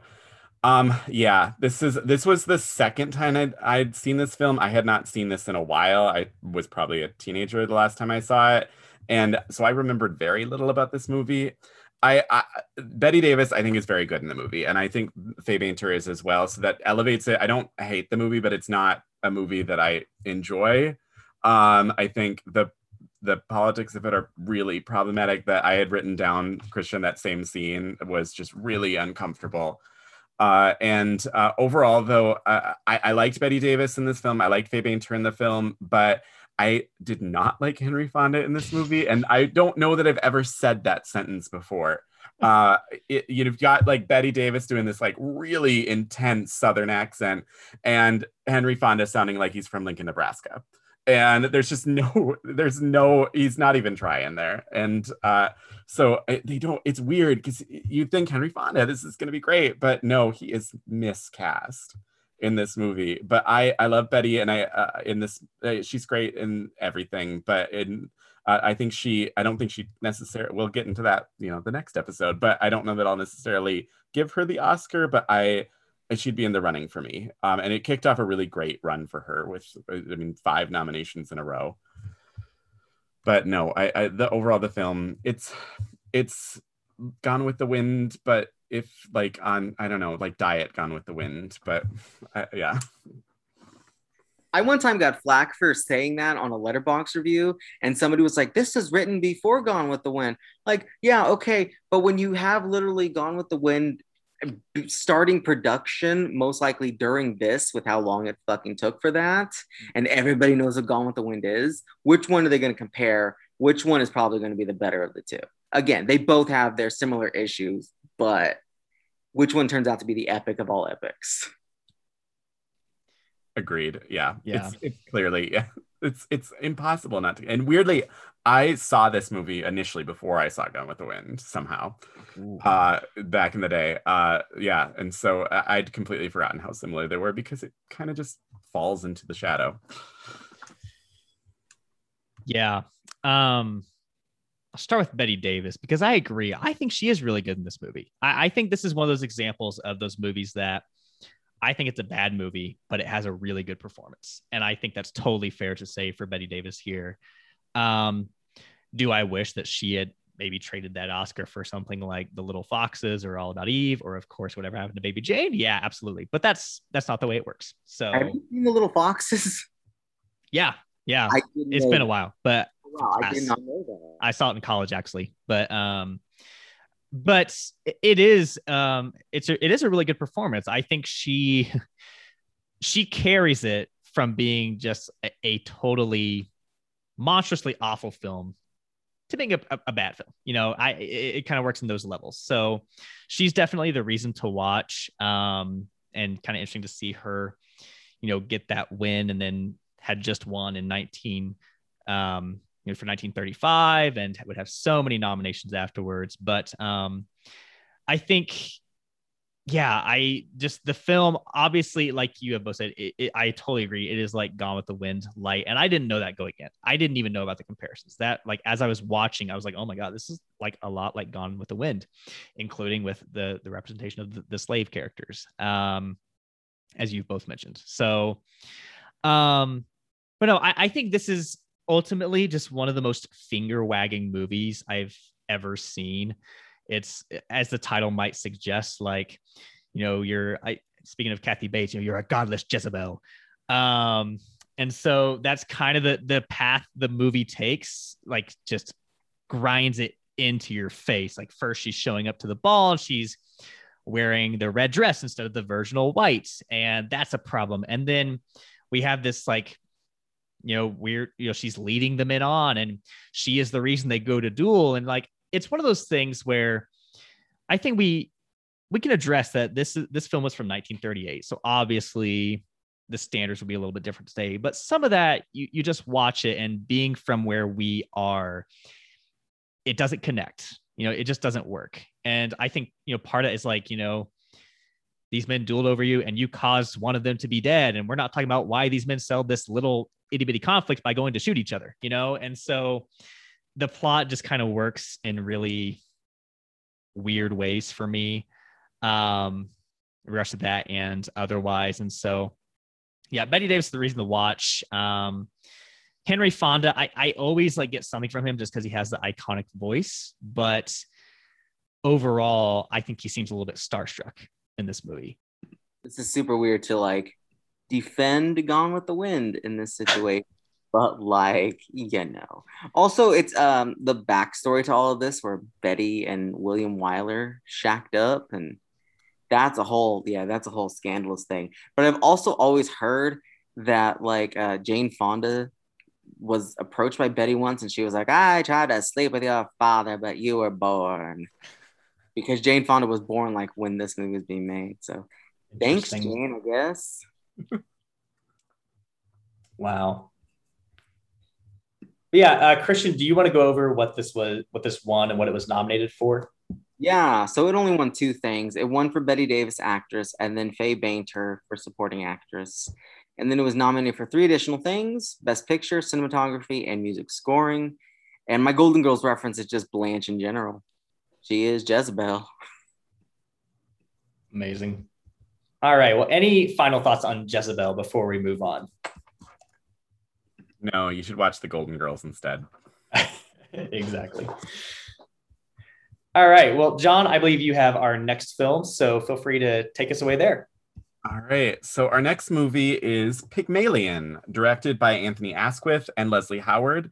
And it is the story of Henry Higgins, a language scholar played by Leslie Howard, uh, who meets a young Cockney flower girl named Eliza Doolittle, played by Wendy Hiller in the film uh, and takes on a bet. He takes on a bet with his friend Colonel Pickering to transform Eliza into a proper young lady.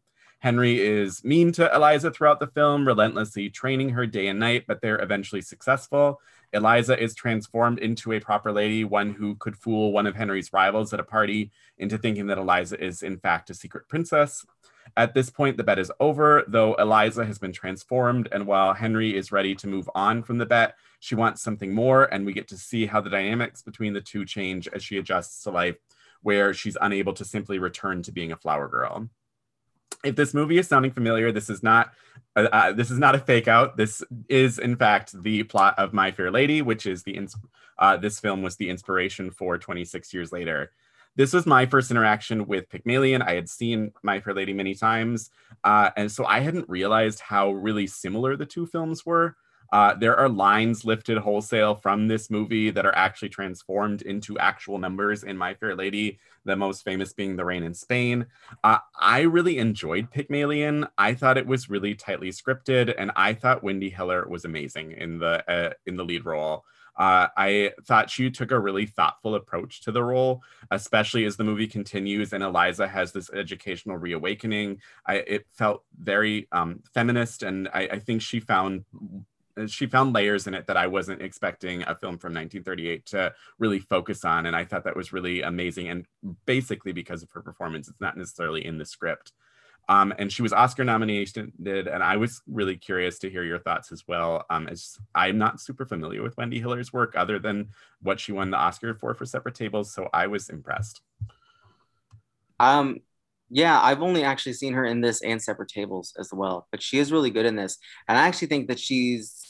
And I hate comparing this, of course, to My Fair Lady because they're two different things. Obviously, they're lifted from the same inspiration, but her Eliza and the My Fair Lady Eliza are two different things t- entirely. She's a much more stronger, I ain't taking no fucking crap from you, Higgins, in this one than anything.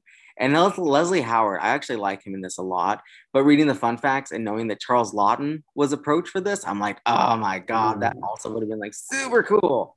Because Charles Laughton's just amazing as well. But Leslie Howard is also very good. It's Wendy Hiller, though, who like carries this thing is brilliant in it when she's Cockney Eliza versus, you know, the fair lady Eliza. Um, but no, it's I really like this one too. And I didn't think I would only because we're just coming off of My Fair Lady.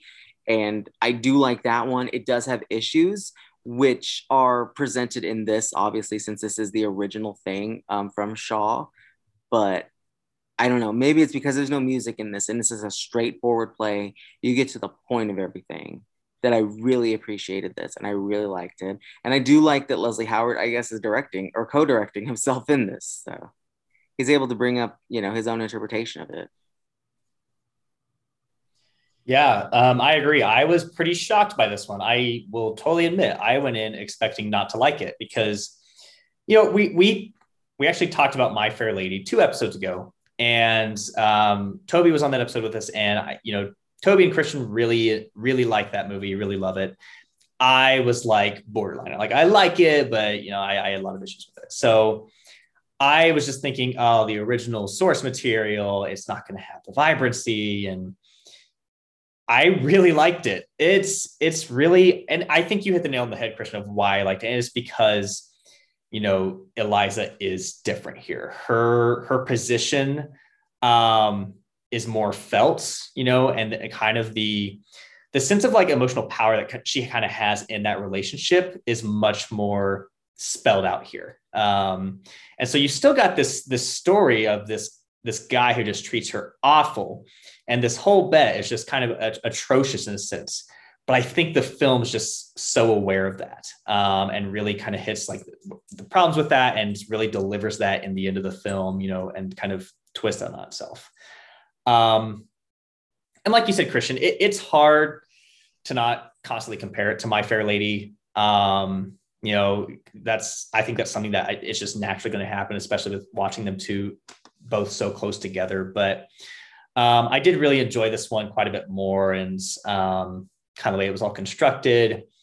Um, I, I think the acting once again is terrific. I completely agree with the praise for Wendy Hiller, um, and I was not familiar with her going into this. So, um, kind of an introduction for me. And of course, Leslie Howard, you know, another Gone with the Wind connection there. But um, I think he's really strong here as well, um, and kind of a little more toned down, and just really comes off as the character he's meant to come off as. You know, this really aristocratic, full of himself type of guy. Um, and it makes sense that he would play that. Though I agree, the the Laughton that that is enticing. So yeah, the most surprising film of this lineup for me personally, definitely near the top in quality of what was offered this year. And I, I think kind of an actor showcase between those two and also Marie Lohr, um, who plays Mrs. Higgins. And so I thought she would come in from time to time, and I really enjoyed her brief bits as well. I also liked um, I can't remember the name of the actor offhand. Wilfred Lawson, I as the Alfred Doolittle role. I, I enjoyed him as well. I, I mean, it's a yeah. great part, but uh, I, I thought he uh, brought something to it, and I, I I I would be more in Christian and Toby's camp on My Fair Lady. I love that movie, and so uh, yeah, it's hard not to compare the two, but because uh, one is so ingrained in pop culture and in film culture, but it it it is proof that you can have sort of different remakes that have really different perspectives on the same story, and uh, I, I liked that about it. But yeah, I, I also enjoyed Wilfred Lawson as well. Yeah, I agree. I have to bring up this point. Has anybody from this group have ever seen a film, a film called uh oh my god, Confessions of a Teenage Drama Queen? With Lindsay Lohan. Yes. I never you. saw it. I remember when it came out, but never saw it. Cool, you're out of this conversation. Anyway, um, in that they put on the play of Pygmalion, but they turned it into Eliza Rocks, and I just wanted to bring that up. They don't put on My Fair Lady; they put on strictly Pygmalion, and then make it into an OG situation. But look, I had to have some sort of modern reference. So see, my introduction to the whole Pygmalion tale is and I can't remember if I mentioned this in the 1964 episode or not, but the Freddie Prinze Jr. movie that they're gender swapping um and remaking this But year. she's all that. She's all that. Yeah. Yeah. That was my first introduction to this story. And so you can see why I'm a little bit timid on it, I think. But um yeah. It is. I don't want to get into spoilery territory, but like Pretty Woman obviously is another one, and the Yep. ending, that the Henry character gets progressively less obnoxious towards the end. The further you get with these uh, remakes. Yeah. All right. Um, John, do you want to go over what this won and what it was nominated for? Yes. So it was nominated for three, or it was nominated for uh, four Oscars and won one for Best Screenplay. Uh, it was also nominated for Best Picture, Best Actor Leslie Howard, and Best Actress Wendy Hiller. Perfect. So yeah, definitely one worth checking out once again. Um, I think we all agree one of the higher quality ones on the list. Any further thoughts on Pygmalion before our next film? Perfect. Christian, I believe you've got this one, so take us away here. Yes. Okay. So our next film is Test Pilot, directed by Victor Fleming, and it has Clark Gable, Myrna Loy, and as John said earlier, Spencer Tracy is also in this. And it is about a test pilot uh, known as Jim Lane, who's played by Gable. He lands in a Kansas farm. Holla! I'm so excited. I don't know why, but and he meets a young lady there named Ann Barton, played by Myrna Loy. They fall in love, um, but he is then swept back to his job by his friend Spencer Tracy. His name is Gunnar Morris. Also, Lionel Barrymore is in this. He owns I, he owns the company right that Clark Gable works for. Yeah, and there's just some clashes there because Clark likes to go on his own sort of adventures and his own method of flying and gets fired there. But it's mostly about the art of being a pilot and the dangers that come with it. He does have a friend that gets into it, a very serious crash. And um, when he does fall in love with Loy and they do get together, it's her being very fearful of what could come next. Um, unless I blanked on this, I guess the plot of this also is they try to keep him sober. I never really get where he is drunk in this, or if sober means something totally different. I think there's like one scene that I can recall Okay. where they're all in the room and he I, I can't remember if he's like holding something up, but he, he kind of comes off as a little drunk. But I I saw that too, and I didn't think that was a major like the alcoholism point. I didn't see that as a major point of the plot either. Right. Okay. Because when it says this on IMDb that they try to keep him sober, and it also said it when I watched it on TCM as their description of it.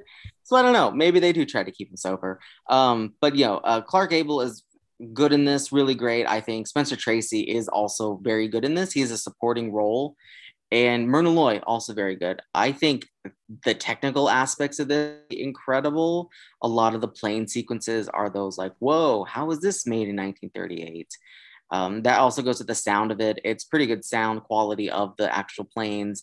The fin- the big finale, which I don't want to spoil, um, but it does involve Gable and Tracy in the plane, and some shit happens. Is is good. And I've always really liked this film. I think I always say I warm up to something even more, and I think I warmed up to this one a lot, lot more than last time. And it is mostly because of the acting in it and the technical stuff on the planes. But like Gable, Loy, and Tracy, they're all really good. My God, I um just have them have a three way or something in this. I don't care. I'll say it right now. But I love Myrna Loy, and I think she's really underappreciated, and nobody ever talks about her. Everybody talks about Gable and Tracy, but Myrna Loy is she's a lovely little lady. But yeah, I enjoyed it, and like John said, he's Spencer Tracy's a little bit more funnier in this. So, and he gets some good moments. I think he's also really good in comedy and also in supporting roles more than he is sometimes in the lead roles too. Yeah, um, I have to agree. You know, starting with the, the, technical aspects, I think that is one of the major draws of this movie. Um, I feel somewhat similar, a little more so though, kind of similar to, to Boys Town in that I, I think there's um, some aspects of this where it, it's a little bit, you know, forgettable and like a lot of it. I just wanted to get. I really liked kind of the romance stuff between Gable and Loy early on, and they're they're kind of spending the day at the movie house and at the baseball game. I, I kind of enjoyed their burgeoning romance, and I kind of wanted a little bit more of that to kind of build up that relationship, the good side of that relationship a little more as it went on. Um, but yeah, the the the flying scenes, it, kind of reminds me of when we talked about wings and like just kind of seeing where it went from there to here in a span of about 10 years. They are really impressive. Um, and the ensemble as well. I Clark Gable let me just say the last 15 to 20 minutes of this movie, the acting showcases that we get just in that time really made those performances with me because that's when Gable becomes very vulnerable. And I think he does really strong work in those scenes. That's where Myrna Loy has some of her big moments. And I agree, she's totally underrated. We talked about her in The Thin Man, and I, I, I love her as well.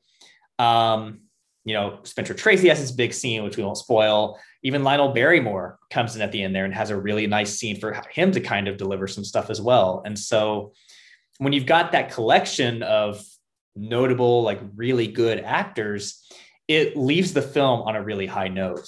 Um, I don't know. I, am kind of interested in movies like this, especially like just think about the, the the the macho nature of like men like this who consistently do these things that are very dangerous. And for Gable, it's in the name of his job, it's what he does. But the conflicts they face in that and what leads them to maybe reconsider that, um, it, it, it's far from my favorite of what explores that. Like I think of like even like Chloe Zhao's The Rider kind of explores some of those same, same themes um, of like this person constantly doing something that could kill them for and trying to explore what motivates that. And so that aspect is really interesting. And the role that Loy plays in that is really interesting as well.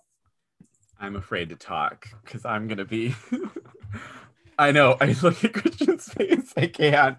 Um, I'm sorry. Uh, everything about this movie screams a movie that I would like. Uh, I love Clark Gable. I love Myrna Loy. It has a lot of elements of westerns. Like there's a little bit of that western aspect, and westerns are my one of my all-time favorite genres. Um, but I didn't feel it. It was not. I watched it, and it was the aerial photography is great, and I Spencer Tracy was my favorite part, which is weird because usually I would pick Loy or Gable over the over Tracy in this situation. But for me, it was the tonal shifts of the film. It was hard mm. to sort of, it felt like every other scene, it was, this is going to be, it's going to be a drama and this is going to be a comedy and then it's going to be an action film, but it didn't feel consistent to me. And so the, it, I, I want the, I wanted one of those stories to be sort of plucked out um, Brett, you mentioned that they didn't show the good side of the relationship very much. I, I, wanted more of that. I wanted to see sort of where this was coming, why she, why she was in love with this man, um, other than he's Clark Gable, and that's what's supposed to happen because it's in the script. It just didn't feel as, it didn't hit me, uh, it, it, but it, it, bothered me because this is the second time I've seen this movie, and both times I was like, this is going to be a movie I'm going to love, and it just didn't click with me the way that I wanted it to. Um, but I I did like Spencer Tracy in it. I feel like there's I feel like he was a little bit in love with Clark Gable's character. Um, that's sort of how I read that um, aspect of it. Um, and so I, I I I I read it that, but he that was my favorite part of it. And it's weird that a movie that stars Clark Gable and Myrna Loy, who are two of my favorites, uh, is not a movie that I love.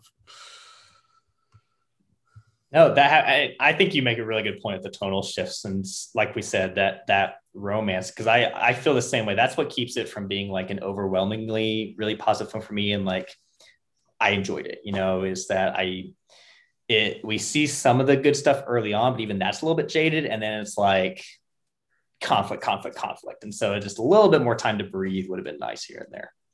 Imagine if this was like a screwball comedy or something where or like he meets Myrna Loy and she happens to also be a pilot and they do zany zany things and then suddenly drama. Can we like get a time machine to retroactively greenlight that? Because that that's what I want. That's the movie I want. oh yes. Uh, Christian, do you want to go over what this was nominated for? Yes. Okay. So it didn't win anything, but it was nominated for three things, including Best Picture, Original Story, and Film Editing. And honestly, if there was a special effects award mm-hmm. for the, mm-hmm. I mean, yeah, yeah, would have won it hands down. Didn't it? Yeah, special effects happened the next year though, with the rains came. Yep, the rains came. Don't get me started on that one. Go listen to our 39 episode. And it's interesting, Victor Fleming too, um, directing this kind of like the, the large scale special effects driven film, and then going on to do, um, you know, have Gone with the Wind and Wizard of Oz both come out the next year. So, all right. So we have now approached our 10th film and our best picture winner of this year. Christian, would you like to take us away here? Yes. All right. So the Oscar goes to You Can't Take It With You directed by Frank Capra. Now, this is the story about a group of kids who encounter a space alien that they only commonly refer to as it. And they realize that it lives in the sewers and they can't take it with them.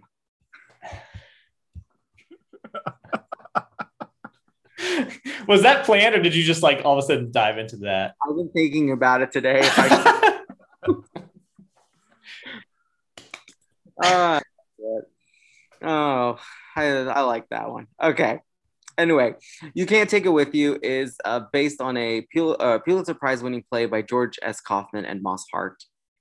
And it is about two families. The first family we'll get into is the Kirby family, led by Anthony Kirby, who is a pretty hoity toity Wall Street type investor. And he wants to build a sort of a government, what does it say here? Government sanctioned munitions monopoly in a neighborhood by a competitor.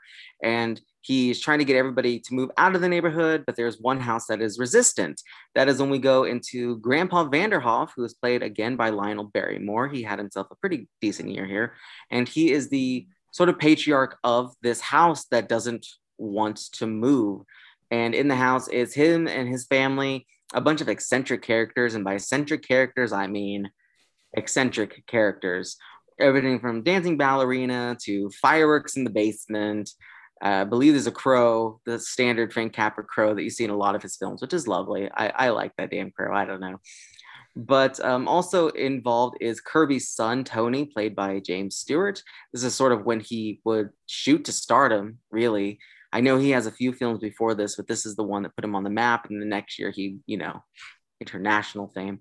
And Tony is in love with Alice Sycamore, Jean Arthur, who is the granddaughter of Lionel Barrymore. I know there's a lot of characters here, but um, but they fall in love, and the circumstances surrounding their families lead to sort of an interaction together with the two merging families, and a lot of shenanigans happen that don't look good for the Kirby. Uh, the Kirby family doesn't see this family as much like them since they're not, you know, rich and posh and everything, and just a lot of mishaps and misadventure. But at the heart of it, it is about family. And Lionel Barrymore is just phenomenal in this, I think. I really love him. I mean, I, we really haven't discussed him much, but when he does do things like this is, I think this is one of the first best pictures that we've talked about because he has this and he also has Grand Hotel, which we'll someday talk about but uh, he's really good in this. James Stewart is great. Jean Arthur, which I know that Brett is a real big fan of hers, is lovely. And I will also say this that she looks just, or Leslie Mann reminds me a lot of Jean Arthur. Thank you. Yeah, John is like, yeah, yeah. I'm the only person who's ever agreed with that. So thank you. Make me feel good. No, no, I see that. Yes, but it's it's a very fun film, I must say, and it's that Capra-esque feeling of joy there's joy there's love there's drama in it it's it's all bundled into one packaged film and it's it's fucking enjoyable to watch i'm sorry and it's a good winner too i must say because in the 30s you have a lot of drama movies the year before this we have a little movie called the life of emile zola which is terrible and shitty and i hate it so much and then you have this and it's like lighthearted feelings but yes family shenanigans i love it go Do you want me to go here, bro? Yeah, yeah, yeah. Go ahead.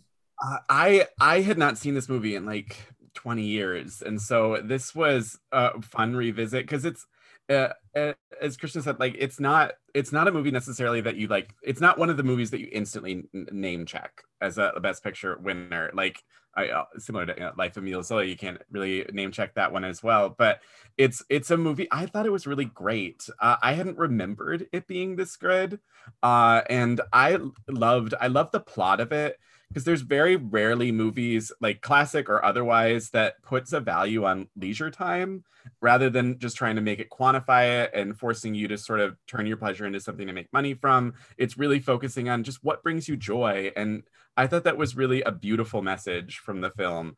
And the cast is really strong. Like everyone eh, there's no weak link in this. I don't know if i have a standout from this but i just want to call out like spring byington is also really good in this. Ann Miller um, is the the bad dancer. Obviously, Ann Miller is a great dancer in real life, and so I, I like that juxtaposition that like she's supposed to be bad because I, I I had completely forgotten that aspect of the film, and I was like, oh darn, that means we're not going to get a musical number. Uh, but uh, that might be the only real fault I have with you can't take it with you is that there's no musical number from Ann Miller. Otherwise, this is great. Uh, it's a great movie and uh, it's also Edward Arnold is in this film, uh, who plays the sort of the bad guy, and he was having a really rough year in terms of. Uh, he had been called box office poison in the Hollywood Reporter, and um, he had been listed by the theatrical release uh, as someone that they didn't want to have in films anymore. So this had to have been nice retribution a few months later that he's in a big hit that wins Best Picture. Yeah, we we agree. This movie is lovely and wonderful. Um, this is the first time I've seen it, and Frank Capra is just his movies do have a sense of sentimentality to them. You know, ones like this, and um, you know, It's a Wonderful Life, and even Mr. Smith Goes to Washington to some degrees. And so, but it's just who does it better? The the sentimental aspects of movies like this. You know, it, it always strikes a chord. Um, Christian, you mentioned The Crow, like showing up in different movies. This also has kind of a um, something that kind of shows up in It's a Wonderful Life later with like they all the friends come up. I won't say well at least this, but putting the money in the bag to help a friend and whatnot. Um, and it, it, it has an impact here as well. Um, but I agree with both of you that I think what really ultimately makes the film shine is that ensemble um, Christian, as you were listing off those characters and saying how many there were, I was like, I didn't think about that, but I never had trouble with that when I was watching the movie. And they're very easy to differentiate. They all have their own little qualities and especially their quirks with that family. Um, and it all works really nicely. So I guess in the play, there's only like 19 or so characters, but in this, there's like 153 individual people. Because like, you can switch out people and have them as background members, but this is like right plus everybody else in the background.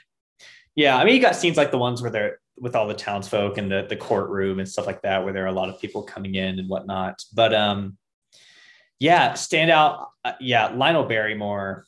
I just, I really, you know, Oscar's going to Oscar, but I really don't understand why he wasn't nominated for this movie because I think he just totally shines. He owns this role, and when I think of Larry Lionel Barrymore, I think of Mr. Potter, you know, and the kind of this you know, scummy, evil guy. And this is so warm and touching and just a complete 180 from that. And so it, it kind of struck me in that way. I actually have a, question about him that we'll get to in a little bit that I kind of want to put to the group. But um, you know, everybody works, like Christian said, I I haven't seen a ton of Jean Arthur's work, but everything I see with her, I just think she's absolutely wonderful and completely agree with, with the shout out to Spring Byington. I think she's great as well. Um, completely deserving of her nomination this year. Um, she was the only one from the cast that did get a nomination. So, um, I guess my one my one thing with the film that I wish had been just a little bit different is I wish James Stewart's character had been a little bit less spineless at times, you know, and I get why that that serves the plot and where that comes from. But at some point, I'm like, man, show her why you love her, you know. And at, at times he does, but when it really comes down to it, I'm like, you're leaving me hanging here.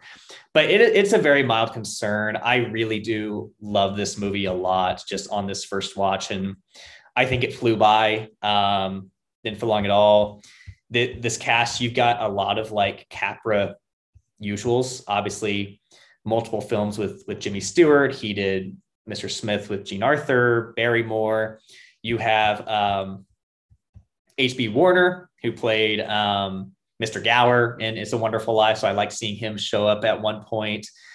Um, and it, it's just it's it's lovely from start to finish. It's lovely. It's enjoyable. The characters are amazing.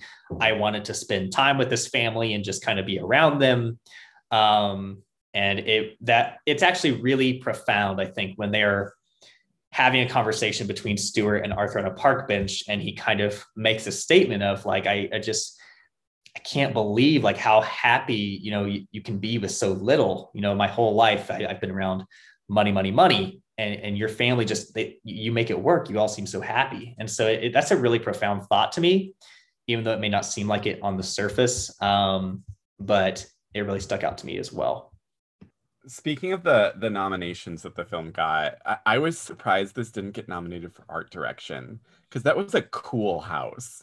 Like, yes. Uh, I mean, you got all these little nooks and crannies throughout it, and it has a lot of personality. And they're they've nominated less for um, art direction, and so I, I was surprised looking through the the list of what it was nominated for that it didn't have that moment. Yeah, I mean the the house is kind of a character in the movie. Um, right. You know, it's it's a central. It is a central point of the plot, and so yeah, that is really surprising, and that that's a big snub on their part.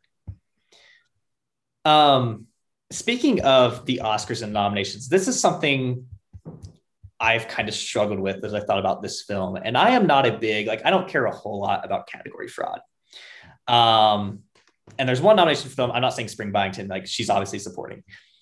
But when I'm thinking about personal nominations, I know that Lionel Barrymore is going to be there. And I'm interested to hear what you all think because to me, like, on, he seems supporting to me, but at the same time, because I think it, it, it's large. A lot of it is through the lens of Stewart and Arthur and their relationship, but he does have possibly the biggest presence in the film as a character. So I'm interested to hear your thoughts um, on, you know, if you think this is more of a, a top tier like supporting performance, if it's if he's actually a lead, maybe alongside or on his own. What are your thoughts?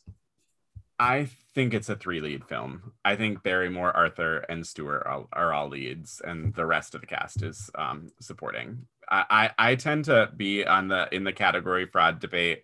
I tend to lean towards being uh, stricter on it, and yeah, having more leads. I think films mm. have lots of leads. The, the, frequently, they'll have two at least. I think this is a three lead film personally as I start typing up my personal things right now because I got the needed. Thank you all very much. No, yeah, I, I think it's and I like I'm literally I've been thinking about this since I watched it, and I'm like, I could see it both ways. But I yeah, I think you make a good point because I think I don't know. It's just hard to imagine this movie where Lionel Barrymore isn't an essential like big part of it. So it is partially i always think like it is his story like uh, it's throughout the film it is really focusing on what his perspective is and so i think i yeah i would la- land towards a three lead film i'm Perfect. curious did uh, were you surprised that it's spring byington that was the one person from this cast that got nominated it feels like one of those june squibb or patricia clarkson style nominations where they needed to nominate her at some point so they got it for her but you could easily fill that in with with a number of different other actors in this film and it would be fine. I, I like that Spring Byington eventually got an Oscar nomination at some point um, right. she's always so good in so many things, but uh, it doesn't, for me, there was no standout in this film. It was just all a solid cast. This definitely movie, if we had the SAG Awards at this time, it would win ensemble hands. Down. Yes. 100%. Yeah. I mean, it, it's probably going to win my personal ensemble, but my personals don't count. Yeah, I and that's a really good question because on one hand, I'm like, and this is a bit of a spoiler for next episode, but like of you know of the supporting act uh, performances in the film, she's probably who I would go with if we consider Barrymore lead. But at the same time, I am a little bit surprised um, because like you said, you could you could fit that in with anybody. I, I, I don't know how they landed on her, other than maybe someone like Ann Miller, and especially Barrymore, or even you know Arthur or or Stewart. You know, um, I on one hand I'm like I get it because that's kind of what I would do. On the other hand, I'm like I'm a bit surprised that's the one they went for. Also, Ann Miller should have gotten an Oscar nomination at some point. Like in my personal awards, not for, I'm not going to spoil because we'll get to that in the next episode, but she'd be nominated multiple times for the Oscar and she never got got it once. I'm a little bitter that they couldn't have just given it two nominations here. Why not? You know, um, yeah, it is. I also really I want to give a shout out to Kolenkhov because uh, his his line throughout the film of just like she stinks I audibly laughed multiple times uh, at some of his stuff and what he does too. So he's kind of a, a nice comic relief in the film as well. Also, Rochester's in this.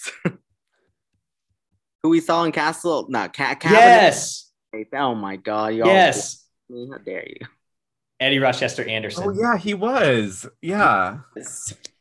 If you had said Eddie Anderson, I would have got it. But no, I yeah, I yeah, glad he was here as well. Excuse me, he's the only known as Rochester to me. Oh uh, yeah, I don't know. Makes sense though. Um, yeah, nice to see him here as well. All right, well that is our best picture winner. You can't take it with you.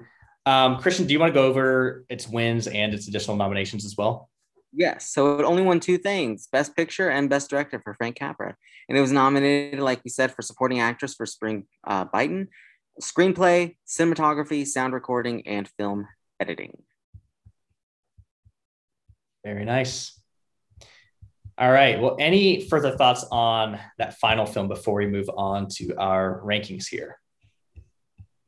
See it. It's a fun movie. Oh, yeah. It's a good, light, see it with your family movie. I will also say if you're like like me and want to collect all the best picture winners on like Blu-ray, this one is I want to say it's like 10 bucks on Amazon. I went ahead and bought it for this. So it's a pretty good deal. So all right. So now it is time to go into our rankings of these movies. And so, of course, we've got 10 here. We will go top to bottom, 10 to 1, and see what we come up with. And so I will start us here.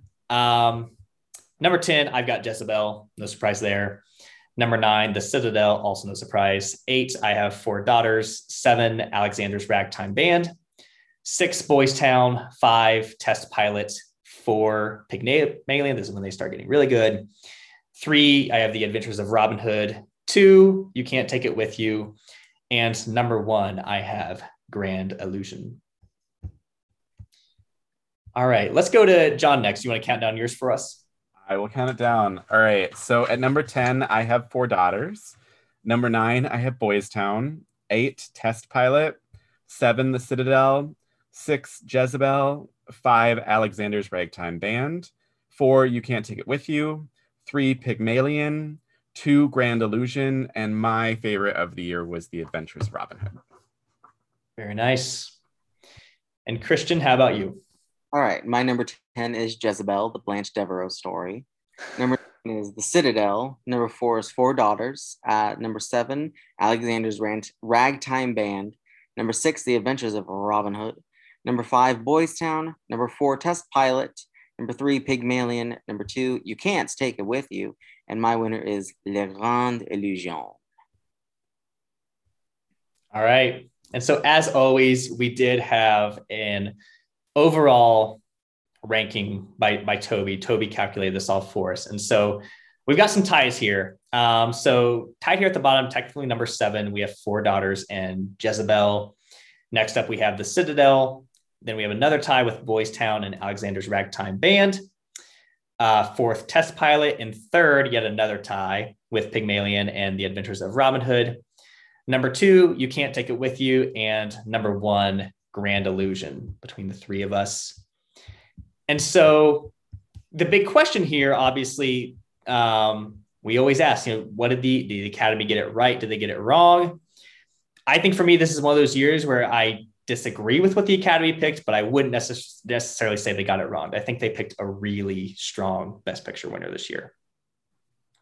Yeah, I don't see them picking at this point something like Grand Illusion. No, yeah, not all. And Or- like I said, you can't take it with you. Is very, it's very happy. We're still in the Great Depression mode, you know. Good point.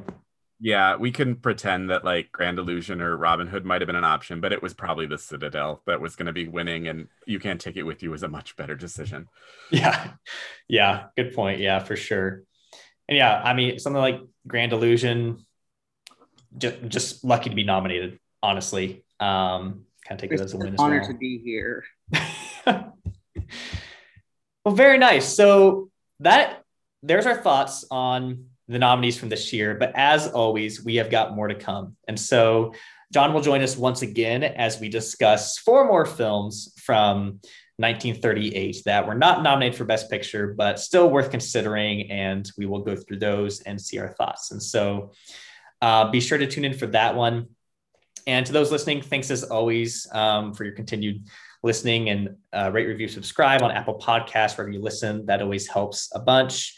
Um, as well as following us on all social media Facebook, Twitter, Instagram, Letterboxd. Uh, thanks as always to Joshua Arnoldi for doing our theme music um, for all these episodes.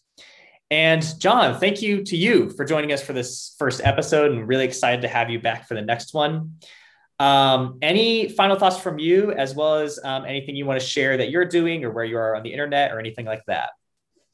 Yeah, so this is a treat. This is so much fun. Um, I loved doing this. Uh, in terms of on the internet, I you can find my blog at the Mini Rantings of John. Um, we talk a lot about old movies, so if you're into old movies, uh, then you should come and check it out. But Perfect. thank you for having me. This was really fun. Yeah, absolutely. Thanks for being on. Christian, any final thoughts from you as we wrap up this one? None except for I'm excited for the next one too. And also, you can find me on scenestealers.com. I write movie reviews on there, and I'm trying to write a lot more than I did last year. I've written so far about uh, Luca and recently F9, which was, woo, yeah. So that's, yeah, yeah.